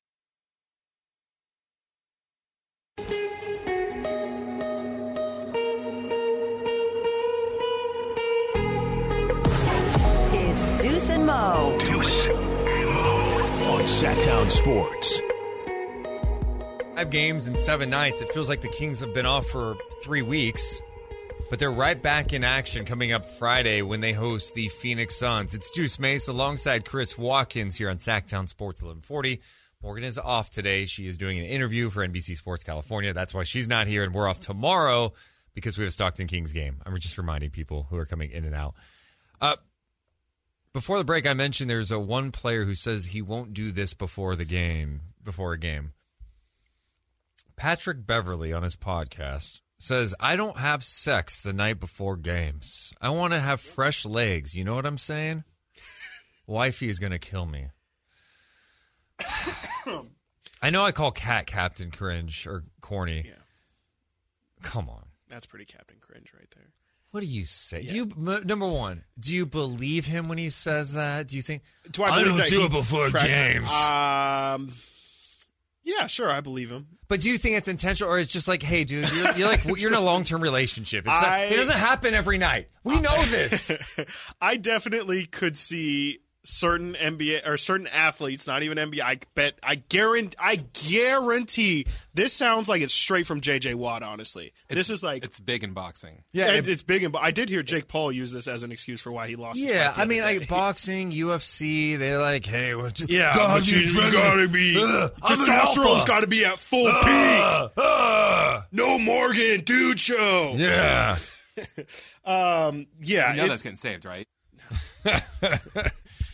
Uh, I, is, like, is there any science behind that? Even is there? No, it probably isn't. And Patrick Beverley talking about it, I'm like, oh, I already don't believe you. Right. Yeah, yeah. I definitely thought it was going to be like It's going so to hard. the bathroom or something like that. Like, No. oh, I don't poop before games or something. Uh, Did you do you ever have any like nervous things before? I don't know a big a Yeah. big thing coming up. The nervous poops. People get the nervous poops. Do you? it's probably just good to get that out of the way. You know, I wouldn't want to like be an hour two or something and then have a two minute break and then have to have to squeeze that out- not in. Um, no, I don't really have many. I'm not a big superstition guy. Like I just I get nervous and I deal with it, and I usually find that like once you're once you're in it, it's kind of over. I don't know how true this is about Bill Russell, but I remember reading a story about him. I was just trying to look it up too. That he would get so worked up before games that he would throw up. Yeah, he would throw up. Yeah, I've heard that. I've I can understand that. I have a really sensitive stomach, but I, I could definitely understand throwing up out of nerves. But that's I don't know. Like that's pretty. That you have to be like shaking to throw up out of nerves, right? Like Can you imagine getting that jacked before game? I'm so nervous. We're- Yeah. we're playing Sacramento tonight. That's that's a little bit extreme. Uh, I'm not saying Bill Russell's lying. I would never say Bill Russell anything negative. no, I believe Russell. that. I just the Patrick Beverley one. I'm just like, really? Yeah, it's I don't do that before games. I I, I just can't. It's like no, stop it, P- Pat Bev. Yeah. If you're taking those extremes, maybe there's other things you can do to perform at a better level. I just than yeah. worrying about that. again, I just don't really see the science behind. Like I don't for basketball, especially. Like what? Like your jump shot's going to be a lot more pure because you've been holding it in the past couple week or day or whatever. I mean, I guess he said he just doesn't do it before game days, but. Uh, and then yeah, super cringe for him to be like, "Wifey's gonna kill me for this one." Like, all right, bro. Like then, just, So just don't gross. say it. Like, uh, yeah, I'm not not a fan of that. I also I would not advise. I just don't. I, I don't really see uh, how that would help. I think UFC kind of makes sense to me again, like things where you really gotta get your machismo up, but I, I, basketball doesn't. That I, I disagree, Patrick. So we saw the return of Ja Morant last night. Mm-hmm. Did it make you uncomfortable with like the, the hero's welcome he received? Yeah, that was pretty strange, right? Uh, his Yeah. dad was wearing um, a hoodie that said redemption on it with Ja Morant on there. Uh, he got a standing ovation. He talked about what it meant to return and dealing with those pre tip emotions. Um, before the game, you know, I did some meditation. Um, That's good. basically just minute. ease, you know, the nerves, the emotions, you know, I was feeling, um, you know, coming back. Um, it was a lot, um, but it kind of helped me. And then, you know, once I, you know, got out there on the court, um, you know, just seeing, you know, how the fans, you know, reacted to me being back, um, definitely, you know, helped me a lot. Um, you know, made me, you know, feel good um, inside, and um, yeah, man, it was. I don't know. I don't know. Can't put it in words. You know, I'm kind of numb, you know, right now. But you know, thankful for everybody. Interesting. Do you think that opposing fans boo him? It sounds like he was he was a little nervous about the the pushback or You know, the possible reaction. I, I don't really think people. I don't want to say people don't care like that, but it's not like he personally offended anyone. No, I, I think with Ja, I think, I think the Grizzlies get booed just Right. in general Yeah, because sure. of How kind of that act. Yeah. persona, right? From Dillon Brooks, even Ja, right? Saying not worried about teams in the West. In some regard, kind of right. The West is kind of wide open. Shouldn't Maybe be. he is right. No, but I, he shouldn't be concerned. um, yeah, I just thought it was interesting. I mean, he got a standing ovation. Like he Mm-hmm. a came back like from this crazy tragic injury or Right. something. It's like, Yeah. No, like you. It's a you got- movie. you got in trouble a little bit, right? Yeah. You're flashing a gun on IG Live. You went to counseling for a few weeks, and now you're back. Like you're you're here. Um, but I think the other thing with Memphis that good for them is they found a way to kind of navigate through this. You know, they've Right. lost Steven Adams and Brandon Clarke. Ja was out last night. Dylan Brooks didn't play. They're still winning games, and Mm-hmm. I, I thought for sure the Kings were going to have a, more of a legit shot to hold that number two seed. But Memphis just hasn't lost. No, yeah, and that's if if uh, when I played Taylor um, Chris uh, Chris Miles' clip earlier, uh, talking about Taylor Jenkins getting that Coach of the Year candidacy. I think that that's really what I pointed to is just the fact that he's been able to keep that team together through all the adversity, all the injuries you just mentioned. They didn't play the first month of the season without Jaren Jackson. Desmond Bane missed some time. Ja's missed some time here and there. You mentioned Steven Adams as well. Like the fact that they've been able to keep it together speaks a lot about uh, about Taylor Jenkins for sure, but also somebody who I'm a huge fan of, Tyus Jones. I mean, it's it's really helpful, and Yeah. it, you can easily patch up Ja Morant being out when you have one of, if not the best backup point guard in the NBA. And I'm I'm a huge huge t- fan of Tyus Jones, so shout out him. It's interesting that they brought Morant off the bench last night. Yeah, I thought that was interesting too, and it kind of, you know, you could argue that they went six and three without Ja. They had a really good record without Ja last year.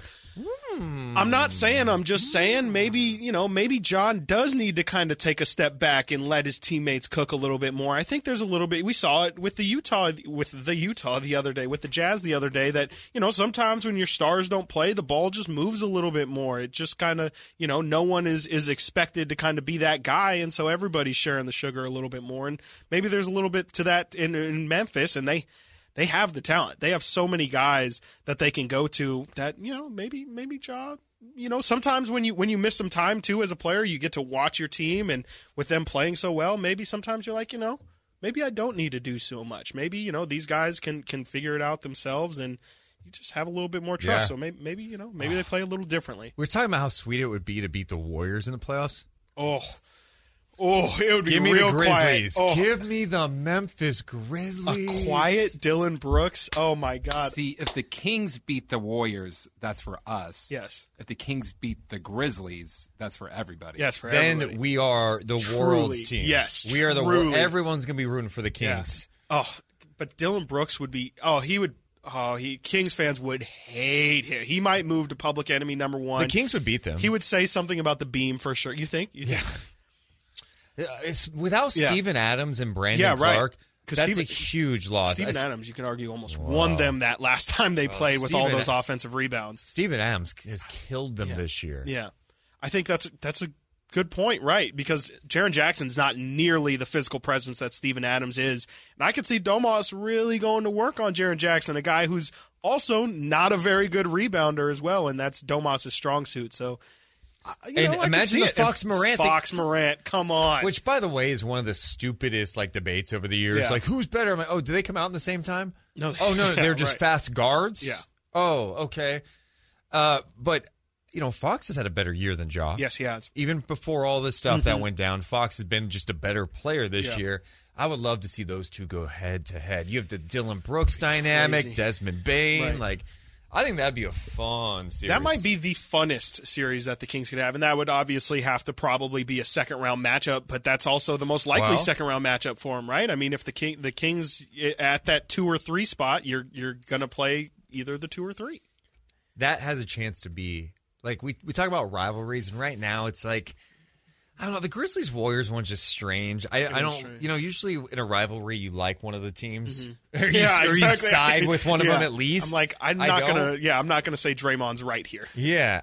I think Kings Grizzlies could be that. You know, you've got Two young teams those as well. younger, Yeah. exactly, smaller market teams. Coach of the years going at it, candidates. You know, yeah, I like it. I really do. I, and you know, the it really does feel like yeah, the teams have weirdly intersected a couple times, just narrative wise, the past seasons, and you know, yeah, a little bit of Yeah, that would be good actually. Because I've always even thought that the the grit and grind Grizzlies back in the day, the Marcus Gasol, Z-Bo, were kind of the closest thing that the NBA had to like the Kings run back in the day, where it's like, oh, they they got close. You maybe could have won a championship here or there, but uh, you know, not a lot of teams will stick through that Right. kind of you know adversity year after year. And it felt like those Grizzlies teams were kind of like what the Kings had kind of had to go through, where they were always finding themselves in the deep in the playoffs, but never could get to. The I like those teams. Tony Allen, Z-Bo, Gasol. Those are fun teams. Yeah. Uh, we're going to be back in 60 seconds on the radio side. Also, coming up next, how one player played for both teams in the same game this day a long, long time ago. And it ties into something that happened last night. We'll talk about next on Sactown Sports.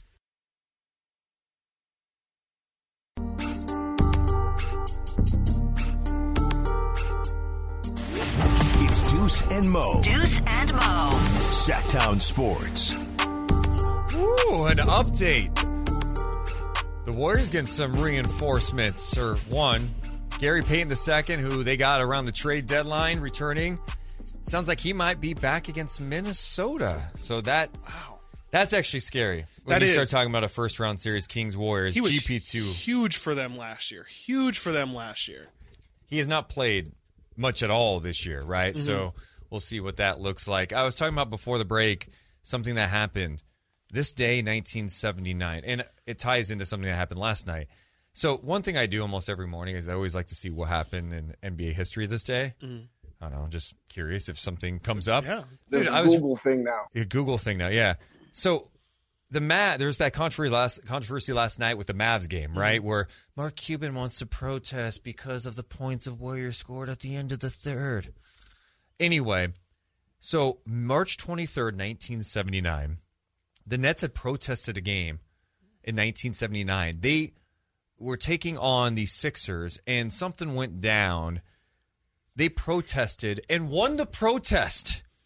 So they replayed the final 17 minutes and 50 seconds of the game at a later date. But what's crazy about this, Harvey Catchings and Ralph Simpson played for the Sixers, and Eric Money and Al Skinner played for the Nets when the game began, but they were traded to the opposing teams by the time that game was replayed. It's the only time in the history of pro sports that any player played for both teams in the same game. That's insane. How does that even work? How do you keep? How do you I- keep? like, what's the box track score of the look like? stats? Exactly. That was my first thought. Is like, uh, wow. So they played the game later on in the season. months later. like months later. So the, So the they- oh, original game wow. was no, the original game was in November. Yeah. and they're like, "Oh, we got to replay it." They go, "Oh, we'll play it. Let's replay it in late March." So the, the original play November. So they play the final seventeen fifty, Oh. and there was a trade. So that technically, imagine if that would have happened with the Kings last year against the Pacers, and they would have had to play Sabonis. exactly. Imagine it's like, yeah, the first time we played the Pacers, uh, Sabonis was in Indiana, Halliburton was here. Now they're on opposing Yeah. teams, but they technically played in the same game. On a, that is on nuts. both teams, and they played 17 minutes. Like that's. Yeah. I mean, that's so. So I guess to answer my earlier question, they would just replay the Dallas if they were to win. They would. No, the, the league is not letting him win There's the no way. protest. I think a lot of times too, it's got to be really, really, really bad to be Right. like, okay, we got to replay. I mean, if the Ryan Hollins tip didn't get accepted, Right. like that's that's as clear cut as it gets, right? Like that was that was a game winner. That was yeah. I don't know. That's that's good. That's a Uh, great es- fact. especially how it ties into the protest today. yeah. Yeah. So you see, that was not a forced tease. You know, No, you that- that paid off. That 100% paid off. You don't off. even be dramatic with No. it. Like, it, like the Warriors are adding something that could change the entire Kings playoff run. Next, yeah. Oh. Gary Payton the second. Gary Payne's coming back. You're like, oh, really? I thought, okay. Yeah. No, but honestly, we talked about GP2 just a second ago, and I, you know, I think the biggest thing with him, he was so impactful for them last year, especially defensively. The challenge, Joe, is like he hasn't played this year. Like, can he be in a good spot and be ready to go to be impactful for the playoffs? Yeah, that's tough, especially when there's yeah, there's eight to ten games left. I'm not sure how many's left on the Warriors schedule, but that's that's a little bit tight, especially when you like you said he hasn't played a lot, if at all, this year. Um, and yeah, this is a different Warriors team. They they have the same needs. They definitely will need him defensively, but I don't know if he quite fits in the same either. They kind of brought in Donte DiVincenzo to to kind of be his replacement, and Dante probably isn't the defender that he is. Uh, Gary Payton is, but I would say he's probably a better offensive weapon than, than Gary Payton is for sure. But I think another thing that he brings is just that general IQ. It feels like he he really knows how to play off of Steph. I, Donte is. Um, I, I was really excited when the Kings were. Well, when they we thought they were getting him the first time, the First first time. and then last time I was too, and it was tough because I, I actually think he could have helped this team Mm-hmm. for sure. I get why they went in a different direction, but Donte's been good for them. Forty percent from Right. Mm-hmm. three, plays good defense. I like his game. Yeah, I do too. I think I, I really wish it would have worked out for him. From what I understand, it was not going to work out here because of the you know there was some he wasn't happy with how uh, they benched him essentially for. D- do you think that's true? Also, I I, Uh, I I never mean, heard one, official wording on that. I but- think with a you know a different coaching staff, it could have been fine. I think they wanted to keep their options open. They thought maybe get Malik Monk, and Mm-hmm. that would be a better fit with what they were trying to do. But yeah, I mean, I thought how they handled Donte last year was weird. was I think Alvin was trying to get Justin Holiday going, yeah, and why? he had a, he had a relationship with him. Sure, and it sometimes it's as simple as that, right? And you know, games didn't really matter too much. Justin much. had had like um, a decent year before coming Yeah. to Sacramento, Yeah, especially shooting shooting. really it's well, like, yeah. all right, let's get him out of this, and then they just kept going with it. And it's like, man, play Donte. Yeah, just play Donte, Just play him. because he could potentially. Yeah, I mean, and he would fit in really well. I don't. I, I think I'm I'm perfectly fine with what the Kings have right now. I, Yeah. I I enjoy Kevin Huerter and Malik Monk as their as their two rotation, but I think it would be beneficial for them to kind of have a little bit more of a defensive minded guard. You know, we're seeing what Kessler Edwards can bring to this team. I think Donte provided a lot of what Kessler gives, if not even more. Um, you Just know, not he, the size. not the size for sure. Yeah, you can you, Kessler. They're, they're experimenting, like Brendan mentioned, putting him. Mike said he wanted to put uh, Kessler Edwards on on Lauri Markkanen the other night, and was disappointed that Markkanen didn't get to go. That's not something Donte would be able to provide, but. Um, the other stuff, like even being an offensive rebounder, I thought Donte that was one of the most surprising things was just how he would crash the glass was was just crazy, and especially coming off an ankle injury, I do feel like there was maybe a little bit more meat on left on the bone for, for Donte here. I would have liked to see him. I would have liked to see him with this team. Frankly, I, I think he really could have helped and added a interesting dynamic to to the rotations. Well, it's interesting what they can throw out there too. I mean, I don't know if you play them at the same time, of course, but when you have DiVincenzo and GP two on your Oh on your my team, gosh. and to be honest, like Steph, Steph has had some nice moments defensively. Steph Mm-hmm. is better than you talked about this in the first hour, but all as, all aspects of Steph Curry's game has gotten better. That's why I yeah. respect the guy so Yeah. Mm-hmm. much. That guy just works as that. The guy has accomplished everything you can accomplish as an NBA player. The greatest shooter we've ever seen. He's won championships, been part of great teams. Yet he's gone. You know what? I could be better. and we forget too, like his career. This wasn't supposed to happen. Even like he wasn't supposed to make it this far. His ankles were were a death sentence. Like people were like, "There's this guy's ankles will not be able to survive five seasons into his career. It's just too bad."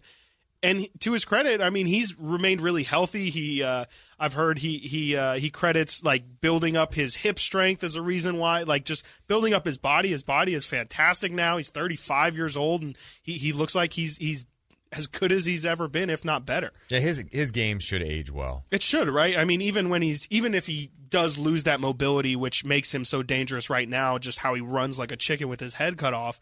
Even when he's able to just be a spot up shooter, he's he's he's going to be a problem. That that'll be really interesting to see, just like what what a 39 year old Steph Curry looks like, and the the kind of impact and gravity that he's still able to have. Uh, King's Pulse in the chat, Brendan. Uh, let's hear Chris's real thoughts on Donte DiVincenzo. What are my real thoughts on I Donte? don't know. That's DiVincenzo? why I'm asking you. I I, don't know if enjoyed Donte. I feel like you're you're mistaking me, Brendan. I don't know what you're talking about. Okay. I enjoyed Donte. I really do like Donte. Um, yeah, I. Where God, the GP two thing, I wasn't even factoring him. The other thing Yeah. though, with that, if they get Well, Wiggins, Wiggins, if they get thing. Wiggins Yeah. back, and I don't even know, like that's No, the story that's- that no one really knows anything about. People are speculating left and The right. The speculation is worst Absurd. It's like the worst thing I've ever heard. I've actually I haven't even seen some of the. I've I, I think there was something I saw, but I I don't think I even know what you're talking about. It- Not that we're going to do this here, but yeah. Um, I just hope everything's good with him. Yeah, definitely. Definitely hope everything's good with him, especially like I mean, it doesn't matter if it's whatever we've heard is true or not. Like the fact that he's missed 17 games and you hear his teammates comments about his situation, they're just like, "We don't care. We know what's going on. We just really are wishing the best for him and the best mental space for him." So you know it's bad.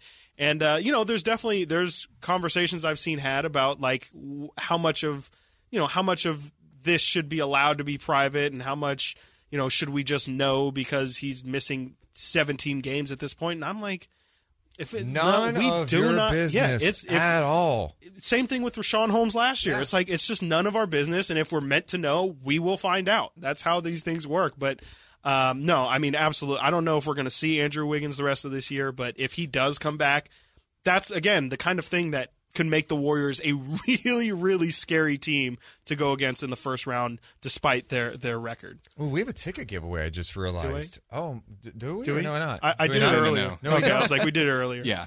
Okay. I, I had to write on it. I just, yeah. Ooh, I'm glad I didn't do that. I Yes. didn't want to give away Thank you. tickets to Chris Watkins' Yeah. favorite band, so I'm glad Three I doors didn't. down. Yeah. yeah. I hate to do that. My bad, my bad. All right, coming up next, uh, we'll talk some more hoops. Plus, Frankie Cartoscelli expected to join us, but we'll also have story time with Chris Verlod, baby. It's straight ahead. Deuce Mason, Chris Watkins on Sactown Sports.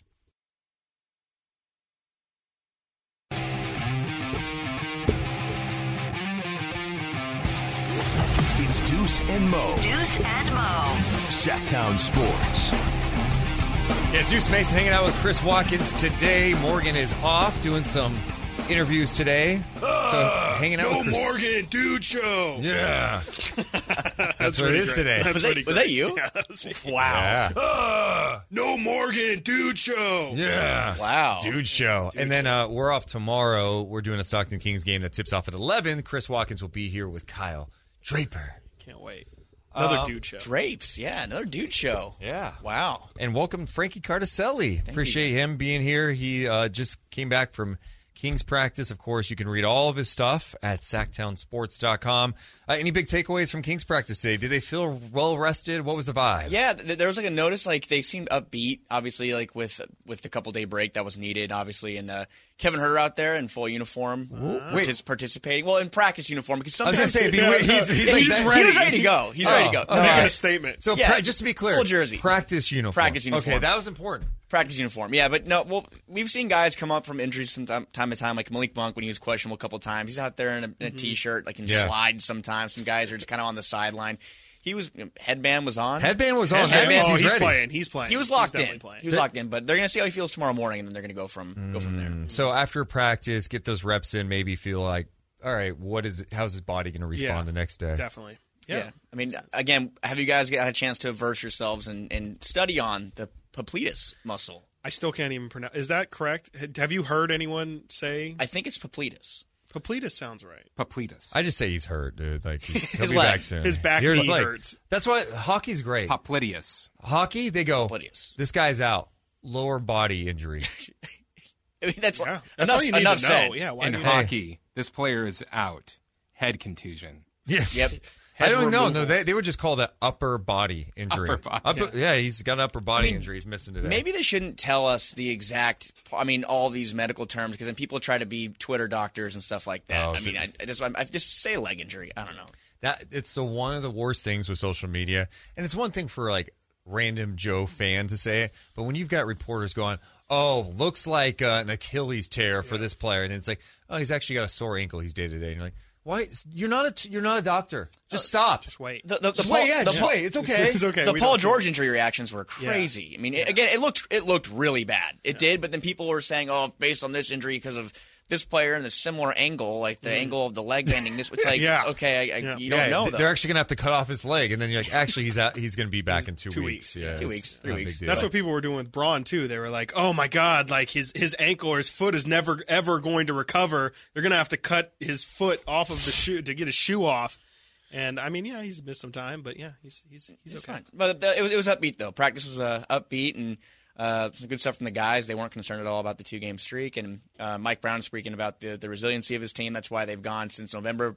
Uh, the last three game losing streak was in November, so uh, big test from tomorrow to keep that streak going. But um, one interesting thing that all the all the guys have been saying is just that they're. I think you guys talked about it this morning with Brendan, or maybe you talked about it before, but they're not too enamored with the clinch aspect of of this upcoming weekend or, or Monday. They they're looking past it. Like even HB again today was like, yeah, like it's like it's big for the fans. Like I'm, I'm happy for the fans. Like, but we we have goals, and it's just that's that's just part of it. I do think this: if they clinch at home, let's say Saturday, best case scenario, they clinch Saturday, or if it's just a home game, they say that, but I do think they will feel the emotions from the fans being there and they will be overcome by that. I'm not saying that means they're going to go full Patrick Beverley, jump on the scores table, but I think there's definitely going to be some emotions tied to that. I mean, how could you not? If Yeah. you just look up at the crowd, it, imagine Scott Moak and, and the Kings have clinched the playoff spot. I mean, Everyone will be in their seats still too. It'll they're gonna the light beam ovation is going Yeah. to be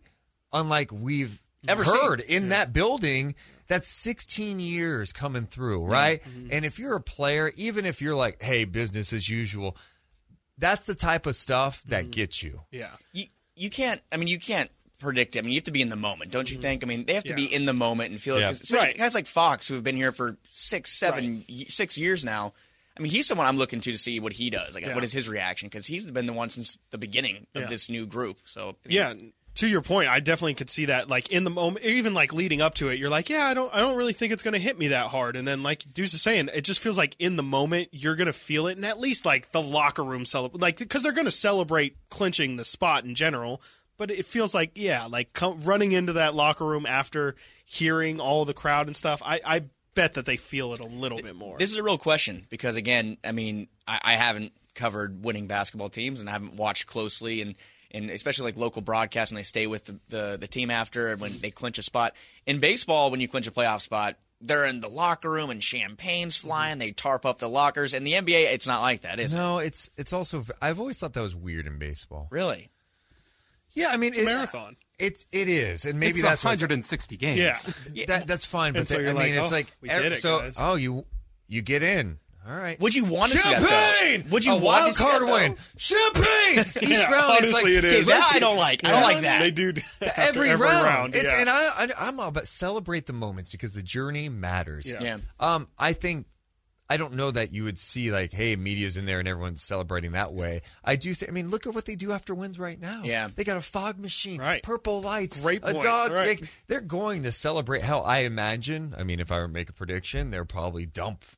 Gatorade or you know water on Right, Mike yeah, Brown, right, the Mike coach's Brown, yeah. staff. You know, have fun with that, and then like, all right, you know, some awesome speech, and Mike Brown's going to say, "Let's go take care of business. It's on." Yeah. You know, Well, you see the celebration when someone gets to the DPOG Yeah, uh, chain. right. Yeah, I think- mean, it'll be like that. They're going to sell. yeah, For sure, it needs, it needs to be sold. The locker room celebration, I think, is is definitely going to be off the chain. But they're not going to tarp it off with No, champagne. that's what I'm saying. That, that doesn't happen. But I'm Yeah. saying that, that, that's like a, that's like some like uh, fringe sport like baseball does. Fringe, yeah, yeah. fringe You know what I mean? sport. Yeah, Yeah. yeah. yeah. It's just you ever heard of it? Ever heard of it? Yeah. You know, I know uh, HB doesn't drink. Do you think eh, what what like where at what level do you think the Kings have to reach to get HB to have like a sip of champagne? probably a Or champ. like I think a it's got to be a championship. championship, right? That's pretty great. That's a right? good point. That's what- I think that's what it took last time was a championship. Oh, that's true. Right. There's like an article about it somewhere. Yeah, like it was a one sip, and he's like, "I'm good. Yeah. that's good." Keegan Murray blacks out. Yeah. he goes off the deep end. Run- So what happened? Eric Musselman just Yeah. rips his shirt off, Eric- come, comes Yeah. out after. What if yeah, we get an unexpected reaction after the Kings clinch? Is Keegan Murray up there just ripping his jersey off Yeah. and just we did? Screaming. I This did is house. Well, I told you before, Chris. I sent you and Brendan the highlights when we were watching Keegan Murray in college, and he has Yeah. a couple dunks where he's he's screaming after plays. Like maybe there's something hidden in there. You never know. Um, so you said vibes are good. Any any thoughts on, on Phoenix from Mike Brown or anything, or is it more focused on the day of practice? Yeah, they didn't go too in depth. It was mostly on the, on practice and responding. Uh, there was um, uh, someone out there from Make a Wish that was spending the day with the team and That's Fox, cool. so everyone had, had a chance to talk about how cool it was for, for that experience for him and um, spoke really highly of them. I mean, Mike was talking with the family for a while, and Fox was taking pictures and That's awesome. getting half Yeah, court shots. so really cool. cool to see that in person. I've never Yeah. seen like I watched uh, the My Wish series in Sports Center growing Yeah. up all the time, and I've never seen something like that in person. So it was really cool. I sat next to a Make a Wish kid at a WWE live show once. Mm-hmm. Dude, WWE crushes it with Make a Wish kids. Mm-hmm. They make, and so it- it's cool to see those moments for sure. Yeah, because kids. I mean, those are that makes that would make Mm-hmm. any kid's life. You know that that's that's got to be the coolest experience that you will ever have. It was cool. It was a really cool moment. Um, I'm sure that I think some of the, the news guys were going to put some stuff together on that. Um, I think they might be even talking to the family and to, to the kid and stuff. So keep an eye out for that. But it was really cool. Is that on that aspect? But from a basketball standpoint, um, no. I mean, everybody was there. Everybody was look looked lively. I mean, the music today was. Uh, they they go through like these these spurts of playlists. Like it was J Cole one day, then one day they were playing like like 90s. I don't know. And, and today was a little bit of mix of everything. But uh, upbeat, upbeat times for the Kings and big weekend coming up. Like I, I think I'm sure you guys have talked about it the last two 3 Mm-hmm. hours, but uh, magic number is three. Yeah. So depending on what happens tomorrow night, we could be looking at magic number of one Mm-hmm. come Saturday morning. Yeah. I think That's right. Yeah. That's we, true. We've been trying to figure out the math. On It's it. three, yeah, because the Warriors play the Sixers. Yes. They're going to lose that game, right? Yeah. Okay. Yes. So that go on brings us record to- now. They have nobody who can. Joel Embiid might score sixty. Wow. The Kevon Looney disrespect. Hey, I, All right, we'll talk about that on the other side. We got one more segment left. Plus, we have a few stories for story time with Chris Verlod. You could be here for that, yeah, maybe. I never have. All right, Deuce and Mo, or Deuce and Chris Watkins. It's Deuce and Mo on Sactown Sports 1140.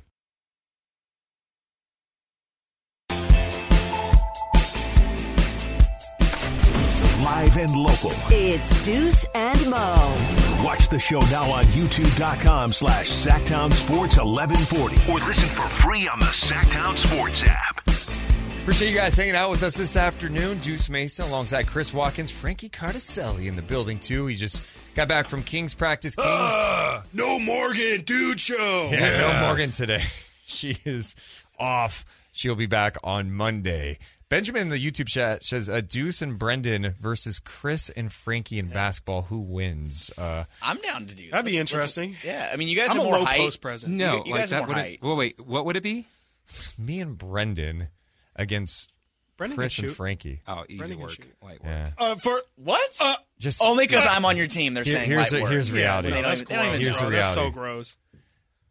get me the ball, Brendan. Get out the way. Get out of the way. Get out of the way. I'll find you, and I'm not even saying for me to score. no, just, right. Just trust yeah, me. yeah, yeah. I, I Paint got you. touches. Oh yeah. Yeah. How tall are you? Six one. Okay, Brendan's like five eleven, so you guys definitely have height. So. Brendan's five eleven. I'm five eight. He's definitely got like inches on me. I would say I'm five. He's Yeah, got he's got 5'10". he's got a half inch on you for sure. Ha, okay, I think Brendan's taller than I am by like. I don't know. I Okay, feel well- good about our chances. Yeah, let's see. Uh, let's let's see this this off season this summer. Yeah, we'll we'll, do set it. it up. Um, we were talking about before the break a Does big that weekend mean for Deuce, the. Deuce, Does that mean Mo and I are on a team? Sure. Go up against Yeah, you guys? yeah. Oh, you, light you guys get winner. Light work. This guy. Mo is so she's she's like in Luka shape right now. You know, like it's Well, not not. even- You're Morgan's a defend point guard, yourself. right? She's a point guard. yeah, That's all I need. I need someone handles. to feed me down Yeah. low, and then once you guys start double teaming, kicking it out to Morgan for easy Yeah. shots. her I've- M- I've her got no NBA handles. comp is a less athletic, slower Andre Miller. Like Raul. I thought you were Neto, gonna, yeah, like, like, a, a Greivis Vasquez. No, no, he played with I some know, he speed. did, yeah, he did. Uh, she she's got like, Like that. a Kings era Andre Miller. Yeah, yeah, I am Alex that's Lynn of Rec League. What? Wait, what? I am Alex Len of Rec League. I don't even know What what, the I heck? read a What comment. the I read hell? a comment. What the that's hell? a that's a garbage job. I don't know if we should trust your uh, comparison. Yeah, I don't know, there, Brendan. You might need somebody else on your team, man. Um, we were talking about before the break. Uh, big weekend for the Kings. Kings take on the Suns. They take on the Jazz the next night. By the way, what's Utah doing, man? Utah, you beat Boston. You beat Sacramento last night. Oh, I know. Markkanen's back, Yeah. drops forty, and you lose to the Blazers. Portland too. Right I know when- what's going on with Portland. They're too. on the They're- ropes. They're on the ropes right now Yeah. too, and it just keeps them keeps the door cracked a little bit. Frankie next week going to Portland. Is that next week? Is that? Oh, out? yeah. I don't know if that's even That's. out I, yet. can I be real honest with you guys? Yeah. Just dropped. Really random. Well, I it's not my doing. I mean, out of all the, tra- it's like Port. Okay. well, here's the thing: if they lose one or two of these games, upcoming games, there's a possibility they clinch in Portland, which Mm-hmm. I think would be a bummer because we just talked about them clinching at home. Really, would be. You don't think they'd clinch at On- worst on Monday Monday? night against Minnesota? I mean, I'm knocking on wood. Like worst case scenario, they lose All right. two or three. I mean, it's three. cool. I'm, I'm happy you get to go on the road. No, I'm you're, excited. You're going to be doing coverage on SactownSports.com. Yes, absolutely. Hell yeah. Absolutely. And uh, be out there. Been to Moda Center before. It's a nice stadium. It's huge. Yeah, I'm just wondering if it'll be like the the I call it the Rose Garden still. Moda Center at the Rose Garden or just the Rose Garden. Just Rose Garden. That's Rose Garden. That's what it used to be called, right? Yeah, yeah. yeah, I'm excited though. Excited. Um, yeah, I, the Kings are technically going to have a chance to clinch possibly this weekend. So Warrior, the magic number's at three. The Warriors play the Sixers in San Francisco tomorrow night. Kings play the Suns. So the Kings would, ha- the Warriors would have to lose, and the Kings would have to win the next two. Yeah.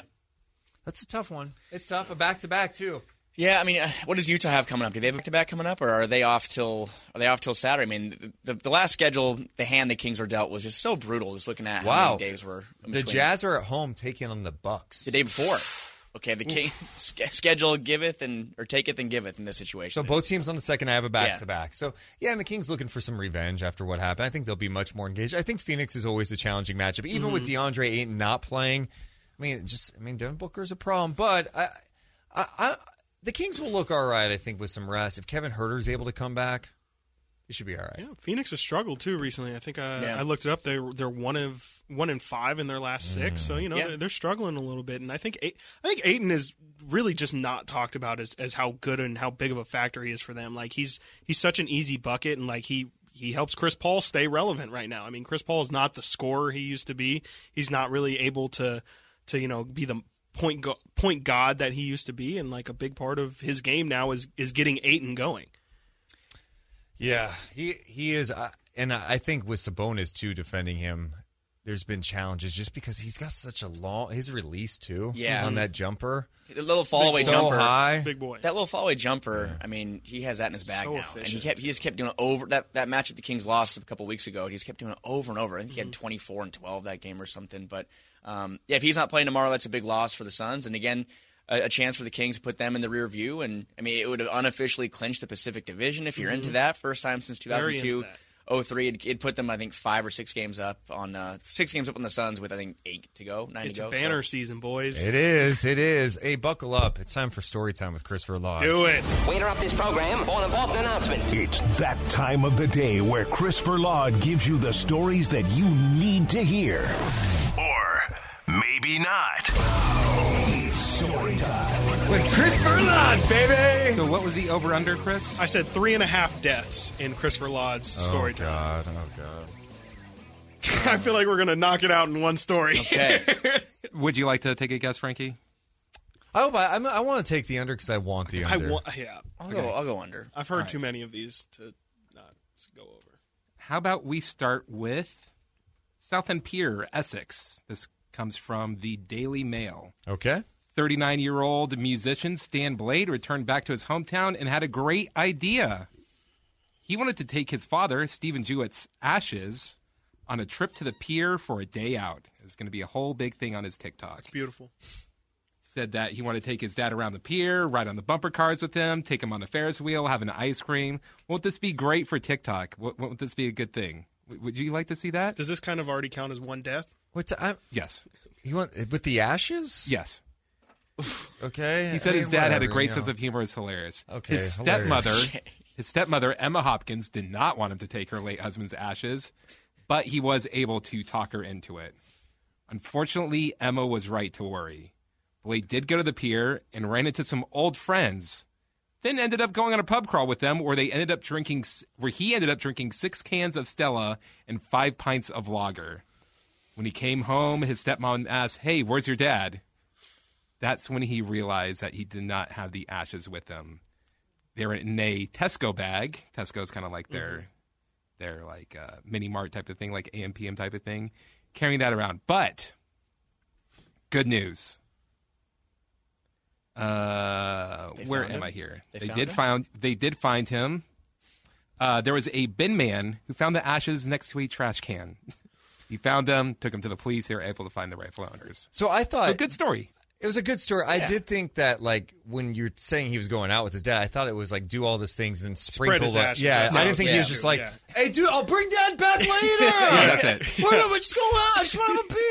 Yeah, that was. And his stepmom was like, no. No. And you know it's No, going to be that's like, ridiculous. you're an That's- idiot and you're going to end up losing Yeah, your yeah. father's ashes. I also definitely thought that that story was going. He drank his father's. Ashes. That's ashes. right. Yeah, I li- was like in a due date. Have you seen due date with Robert Downey Jr. and Jamie you're the only person that watched Due Date. I was like in high school, I think, when it came out. I, yeah, I saw it. There's like a they put like like Zach Galifianakis puts like his father's ashes like in a Folgers can. You And know then what? I Jamie think- Foxx makes coffee with it. I think I An accident. vaguely remember that movie, but at the same time, it was one of those movies that was a letdown. All right. So It was Here let we go. Uh, Staten Island, one CNN. oh yeah, well George. Oh, you want some death here? Don't want some, but I can feel it coming. So we always hear kids need to play outside more.